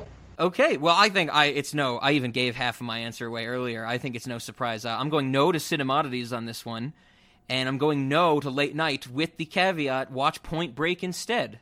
That if you if someone's like, oh, let's watch Fast and Furious, I go, well, no, let's watch Point Break. Let's watch Keanu Reeves get beat up by a naked lady. It's good fun. So I'm no to both. Uh, uh, Zach, I, are you? What mental gymnastics are you going to do to try and rope in the whole franchise into your answer? I feel like I'm getting that sense from you. Okay, okay. I probably should say this if we ever go through the entire series, but like, I'm gonna say yes to Cinemati because I think the weird way that this franchise was able to kind of like, oh god, like this is the foundation of it, and now this is like a billion dollar franchise that just won't stop. hmm Um, like there's like there's so much like inertia behind this. Like and, and just look at this as the like kickoff point. I think is amazing. So I think like you got to give it credit for that just being like almost bizarre that like 20 years later this franchise is still still going. Um, late night movie. I did do this as a late night movie with my girlfriend, and she she liked it. Like it was like she'd never seen it before, but like she knew like kind of everything about it, like culturally osmosis wise Sure. and she like i said i think this is it's not captivating but i think it's it's entertaining enough like for the same reason why we look at like what entertainment is by today's standards um it's very down to earth and that's something you don't get in blockbusters anymore and i think it's able to draw people in and, and like you said everyone thinks of fast and furious now as just like bonker stuff like like when like lashawn and ben are giving their answers i'd like rob to like like mute it but watch the fast and furious 9 trailer Oh God. like I would, I, gotta want- go in you can mute it, incognito. I don't want that to mess up my YouTube algorithm. That's fine. but while they're giving their answers, I want Rob just to have this, just like just observe it and just think about how far this has come and how just like this is such a breath of fresh air and that like how just down to earth it is. But yeah, I'm gonna go yes to both. okay. Okay. Interesting. Ben, what do you think for the Fast and the Furious? I mean, it's not odd in terms of filmmaking. I, I guess it's odd in that they tried to make us believe that NOS makes you go warp speed, or that 140 miles per hour is fast enough to distort your vision. Blatant. I mean, it's it's fine. It's not great. It's not like if I have access to all the movies in the world, I'm not choosing this one. But if this is the only movie in the house, I'd probably rather watch it than not watch a movie, given I'm in the mood for a movie. Okay, fair. I see what you're saying. And then, LaShawn, that leaves you. It's been a while, but uh, you got to answer questions. You get a spot in the spreadsheet for our guests. Cinemodities and Late Night, what do you think? I would say no on the cinemodities, and I would say for me, I'm a late night movie drinker, and I feel like I could totally have a good night just late night watching this, you know, and having a little sip, and I think it would be a good time. Right on, right on. Uh, yeah, uh, Zach, I'm seeing. I'm muting it so it doesn't get in the recording, but I'm I'm seeing this Fast and Furious Nine trailer. It it looks different. I mean, I'll give you that. This again, think about what this movie is: glowing cars and DVD players, and in Johnny Tran in his snake pants. And then juxtapose that to just what the hell is happening in this trailer? Because I watched it once and it's just like sensory overload. Sure. No, I I see what you're saying. I see what you're saying. With those things out of the way, that brings us to the restaurant. Uh, there's one I'm going to throw out. I didn't expand on this. I'm going to read my note exactly as I wrote it. I just wrote down race wars. I. Think I think we can play with that. I, I'm definitely not thinking that we should do race wars in terms of what they had in the movie. I also don't think we should have race wars in terms of the more uh, you know politically charged version of race wars. I was thinking that in some way we should actually have different races fighting each other, in the sense of like you know this is a Mario Kart race. But this is like a like a like a physical running race. Like I want actual races to fight to the death. Is that too abstract for the restaurant? Am I even describing it? Jack the restaurant Rob. How do we have different races fight each other? Race in the sense of Stop of saying how many race. I like how Rob's like he keeps saying this, and it's like Rob, please stop saying that. so that was my first Until we get canceled, one line of dialogue. I have like hundreds of episodes being taken out of context. in terms of actual racing as it's depicted in this movie, like street racing, I would love to have a, a street racing course in the restaurant, but it is the opposite of these impossibly long ones we've been talking about in the franchise. It's incredibly short. Like I'm thinking maybe 40 feet long. Like, and we have people drag race or street race on it. I don't know. Maybe LaShawn, you can you can shed some light on this. Like, how short is too short for a street race? Like, is 40 feet good or is that too long? Should we cut it down? Should it be less than the length of a car? That's another question.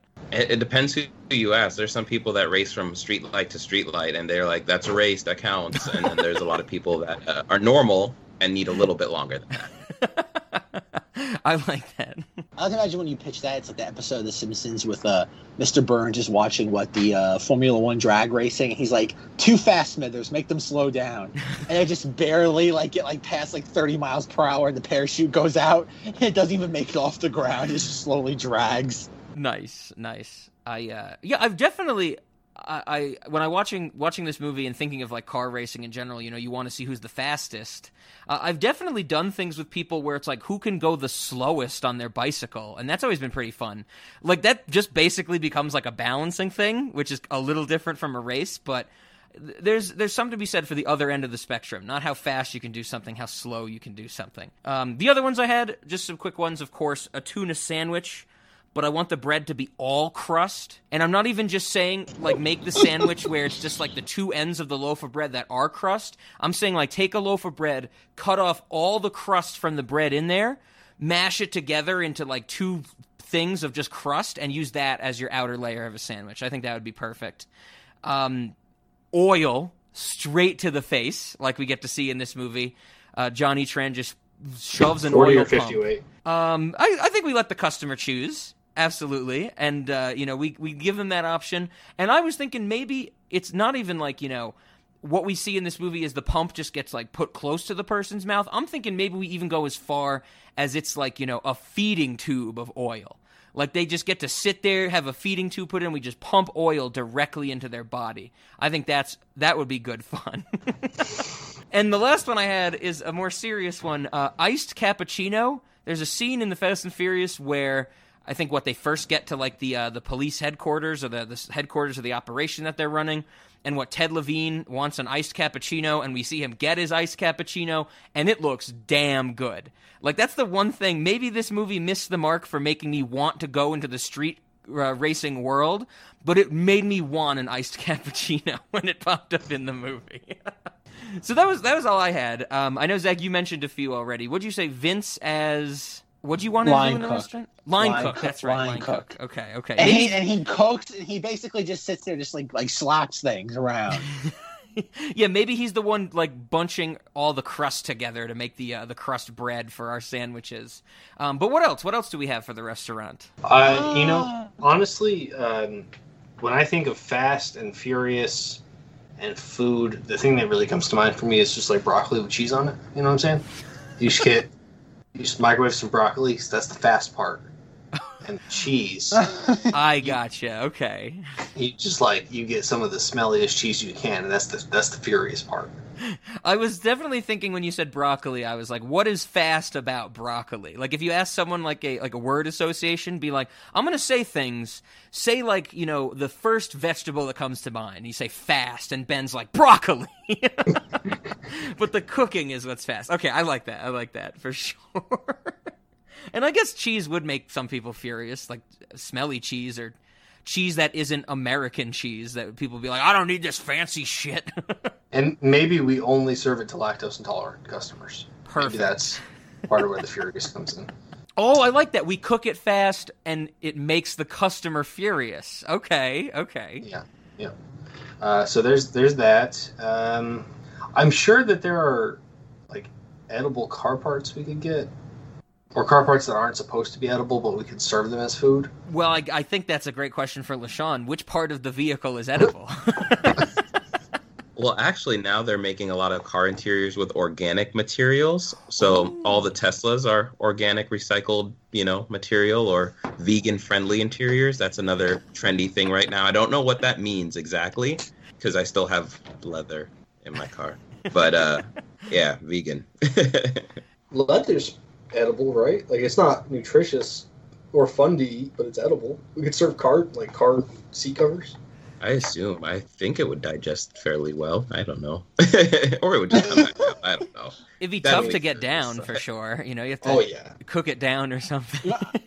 I, I want it known that like I one thing I want to bring up about this, like I, I forgot the name of it. Like the guy Rob, you remember Tropic Thunder. oh yeah. Remember the people who call Matthew McConaughey and Tom Cruise? It's like, we are flaming dragon. Yep. We have Tugg Speedman. And so like I kind of took my earphone like my my earbuds out so I could like hear that. I put them back in because I forgot the name of the like organization that kidnaps him. And all I hear is, "Yeah, car seats should be digestible." And I'm like, "What on? he- What the hell did I miss for like 30 seconds?" I come back to this. I'm like, "Where do I pick up on this?" This is the That's how you know glorious part of the restaurant, you know? It's like we say, what snacks do we want at the restaurant? And it's like, which part of the vehicle is edible? Is is there a go kart track in the in the restaurant already? There is a roller coaster. Definitely. I mean, there's definitely roller coasters. Yeah. I, I think we need a go kart track, and all the go karts have to have underglow, but they also have to have Ooh. overglow, and they also have to have lights all around the outside of them. Like it has to be dangerous to look at them. okay. Like staring into the sun. And you get inside of one, and then you race. Ooh, now okay, Ben, that's a cool idea. Where it's like uh, you have this this thing where it's like, okay, come on up. You know, it's like a, maybe like a carnival or like a f- carnival attraction or something, and you stand online. It's like you're ready to go, and you can get in these go karts, and they're covered in light, like you said, and they're very bright. But the like the condition for the race is that before you race, you have to take those like drops in your eye that dilate your pupils that make it even more painful to see things. Oh so then you have like eight people with fully dilated pupils racing balls of light and they're just fucking crashing into shit and then like the race never ends. I love that idea.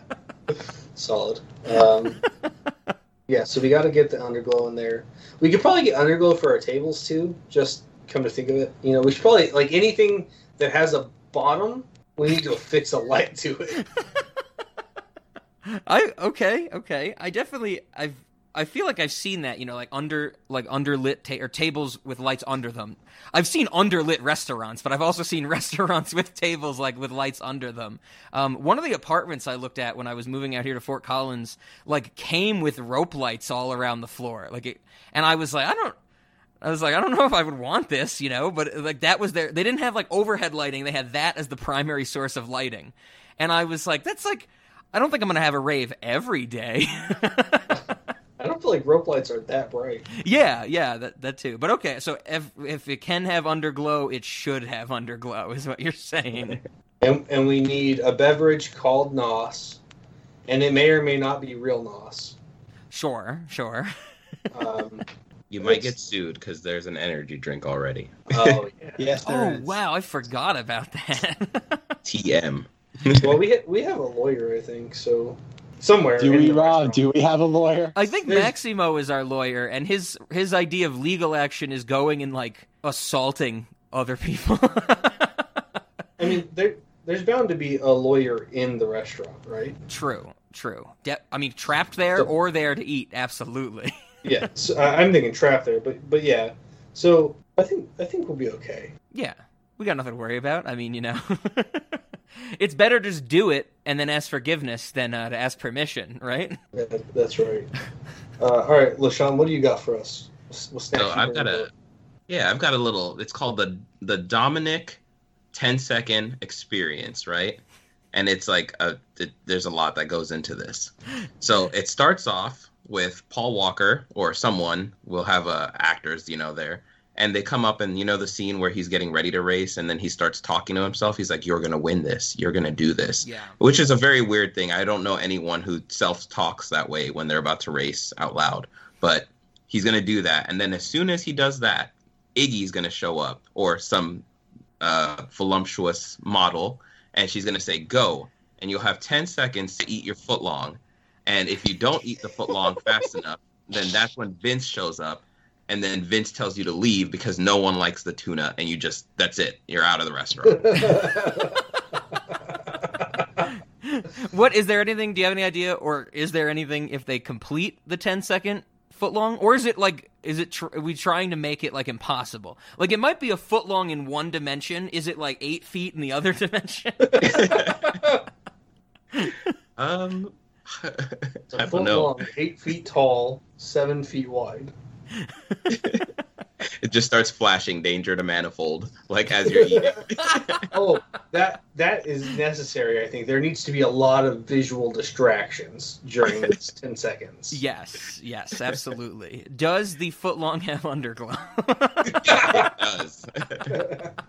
I think we already established that, Robin has a bottom, doesn't it? if it oh that that yeah if it if it can have underglow it should have underglow. And it's like you know i'm pretty sure like there's a regular burger somewhere on our restaurant menu. Comes with just like a like a little ring of christmas lights under it on the bun but that's all I got. okay. No that's a that's a good one. We always like food uh, eating competitions or, or eating with steaks i guess. They're not really competitions. They're just eating with steaks. That's that's uh I think they're called challenges. Like when you get the two pound steak and you have to eat it in sides and two sodas and sure. you can only use the restroom once. You gluttony the challenge. yes. Yes. Absolutely. Can you imagine Dom just reading off motivational quotes in his deep voice, like just "You can do it, don't give up." you will finish this sandwich oh the, jeez. the more monotone, the better is what I'm getting from this. that you show that sandwich who's boss. It has to be monotone, and it also has to be difficult. Like you have to really try to and strain to understand what he's saying. I guess I should say, Zach, your earlier uh, Dominic Toretto impersonations, Vince Diesel impersonations were good. I, I just have a problem that I could understand what you were saying. Like you really need like the and you're just like, yeah, okay, okay, Dominic, sure. Any, any, yeah, I know you're Groot. Okay, thanks. Go bother another table now. He just gets into like low, like like very low, like growling. Uh, is, is, is he having a stroke? Is he okay? Uh, He'll tire himself out eventually. oh god. All Oh. God. All right. So that brings us to the end, and of course, Lashawn, thank you so much for being here. Thank you for giving us some car knowledge that we we greatly needed. Uh, I'm I'm I know I said this also when we did super fast, but uh, you had to tell me what a car was. Then I'm glad we got a little further up the difficulty here. But if anybody wants to hear more car information from you when you are not watching Fast and the Furious movies, where can people find you? Um, if you're bored, you can go on YouTube and search LJ's Garage, and then I should appear. Look for a black guy with a cool car, and you'll find me. Yes, and uh, I will put the link in the show notes for sure. And uh, it's good. It's good fun. The the videos I've watched of yours, I'm always like, this is some interesting stuff. I don't follow it completely, but I'm definitely like on board with it. So everybody check out L- LJ's Garage. Absolutely. Um, I'll throw it over to you, Ben. Ben, do you have anything to pitch or promote for this uh, this episode? I mean, I, as as always is the case, uh, I'm promoting my latest app, Yes. the Life Counter. I think Rob can put links in the description. Come check it out. If you play Magic, uh, it could also work for other card games. It's fully customizable. You control what you track, and then you have a recorded history of it after the fact, and stats, so you can tell your friends how often you beat them. Um, which is you know the best part of, of any trading card game experience. Uh, that and the Patreon. Come check out the Patreon. I think, as Rob said earlier, I don't I don't know if that was on recording or not. We've got four patrons now. It is a, beginning to be a party up in this restaurant, and uh, and we want we want you to come join. The more the merrier. Check out our discussions about Bloodshot, which we mentioned in this episode Yep.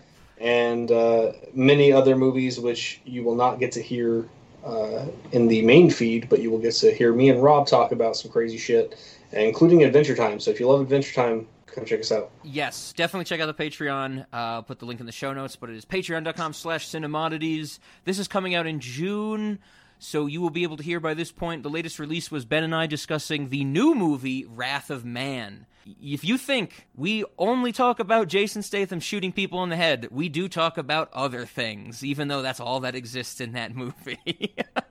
So definitely come check that out, and uh, I think Zach is going to say the same thing. Zach, pitch the Patreon for us as well. We know how we, we know how you love being I- involved in that. this- I, I I wanted to talk about promising young woman on that, and yet all I hear is nonsense garbage that's being talked about instead. Still waiting for that promising young woman episode, everybody. It's only been what six months since that movie came out, and I'm Yeah, still waiting for We'll it. have Zach- to talk about that movie eventually. I hate that movie more and more every time I think about it. Why? we Hey, had hey, the slight. we- dis- no, we- not now. Not Yes, now. Fair, Later. fair. Uh, what do you mean? No, Zach- this needs to be, this needs to be discussed. No tabling this motion. You need to nip The this in the butt right now. The audience needs to know Zach picked the entire 2001 four year. Until this is over, Zach does not get to be in Patreon. Zach gets no break from the four years. Ben and Rob, Zach does. Fair. I'll take that. I'll take that. Zach picked so much 2001, and then we, when the schedule finally opens, we're gonna be like, you know, sit down and be like, okay, what do we want to do? And Zach's gonna go, listen to me, I got a crazy idea. After 2001, there was this little year called 2002. I don't know if anybody's heard of it. oh, that's good. Alright, That's oh, good. Oh god, I, I, I want that like echo in the very beginning of uh, next week's episode with Pootie Tang. Ben's like comment like Zach is going to be involved in Patreon. He got the fourth year, and that just slowly just like echoes out, and reverberates his audio as like we get into Pootie Tang. I'm for it. Oh, good, good. All right. Well, uh, once again, LaShawn, thank you so much for being here. We always enjoy it. Uh, we might see you again in the Fort year. I know that you picked out some other movies you had interest in, um, and I was, and I guess we should say also when I gave you the list, you picked a bunch of movies. Fast and the Furious was not in there, but I was like, well, LaShawn, you have to be on this episode because we sat through super fast. But thank you for coming here. It's always a great pleasure. Uh, we might see you again in the Fort year. If not, we'll definitely hear you again on Cinemodities uh, to tell us about whatever you have thoughts on. Um, so thanks for being here. Hope you had fun. And I guess the last thing is how do we end this episode? I figured it would have to be the song at the start of our closing credits, which is "Furious" by Ja Rule. No, watch your back. okay, We maybe we need- could do a melody with some "Watch Your Back," but I was thinking How we about needed rolling, Ja Rule. rolling, rolling, rolling? Oh God, it's it's gonna be another. I have to do like a bunch of mixing for the end credits. Okay, Mash up, mash up. We need watch your back backwards over and over again. We'll have Watch Your Back, we'll have There Furious you by go. Ja Rule, and we'll have Rolling uh, by Rolling featuring Rolling. Okay, perfect. Roll, roll.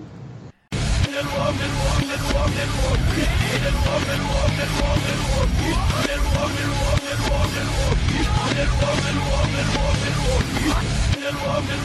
did it again. I went to the high. He ran again. I said, I know it says again.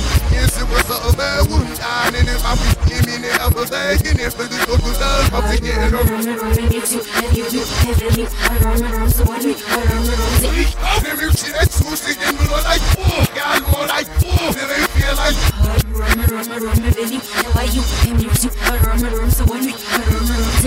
let me see that sushi in the like, oh, I run over it, oh, I never no singing. I owe me off your hands, yes, again, I'm hands, is again, I can't pass shit, you better just hands, if you know what, hair, when you pop out, a loop, I hand, I'm in ropes, I hand, and in my style, when I'm in my I'm in the fight, yeah, yeah, yeah, yeah, say you ain't been in the reveal, and all shit that I my head, and move, I dog and the one again with the one that is full. I run over ten to full on the L5. And then to the sweet, we finish once again. Feel over ten, MF's get serious, serious, and up from there, baby. Me, hell, you in Balila, we are in, but we both so. Yes, yeah, I it'll be hard. Say it'll be hard. Yeah, chicken, it'll be hard. I say, hey, I don't know what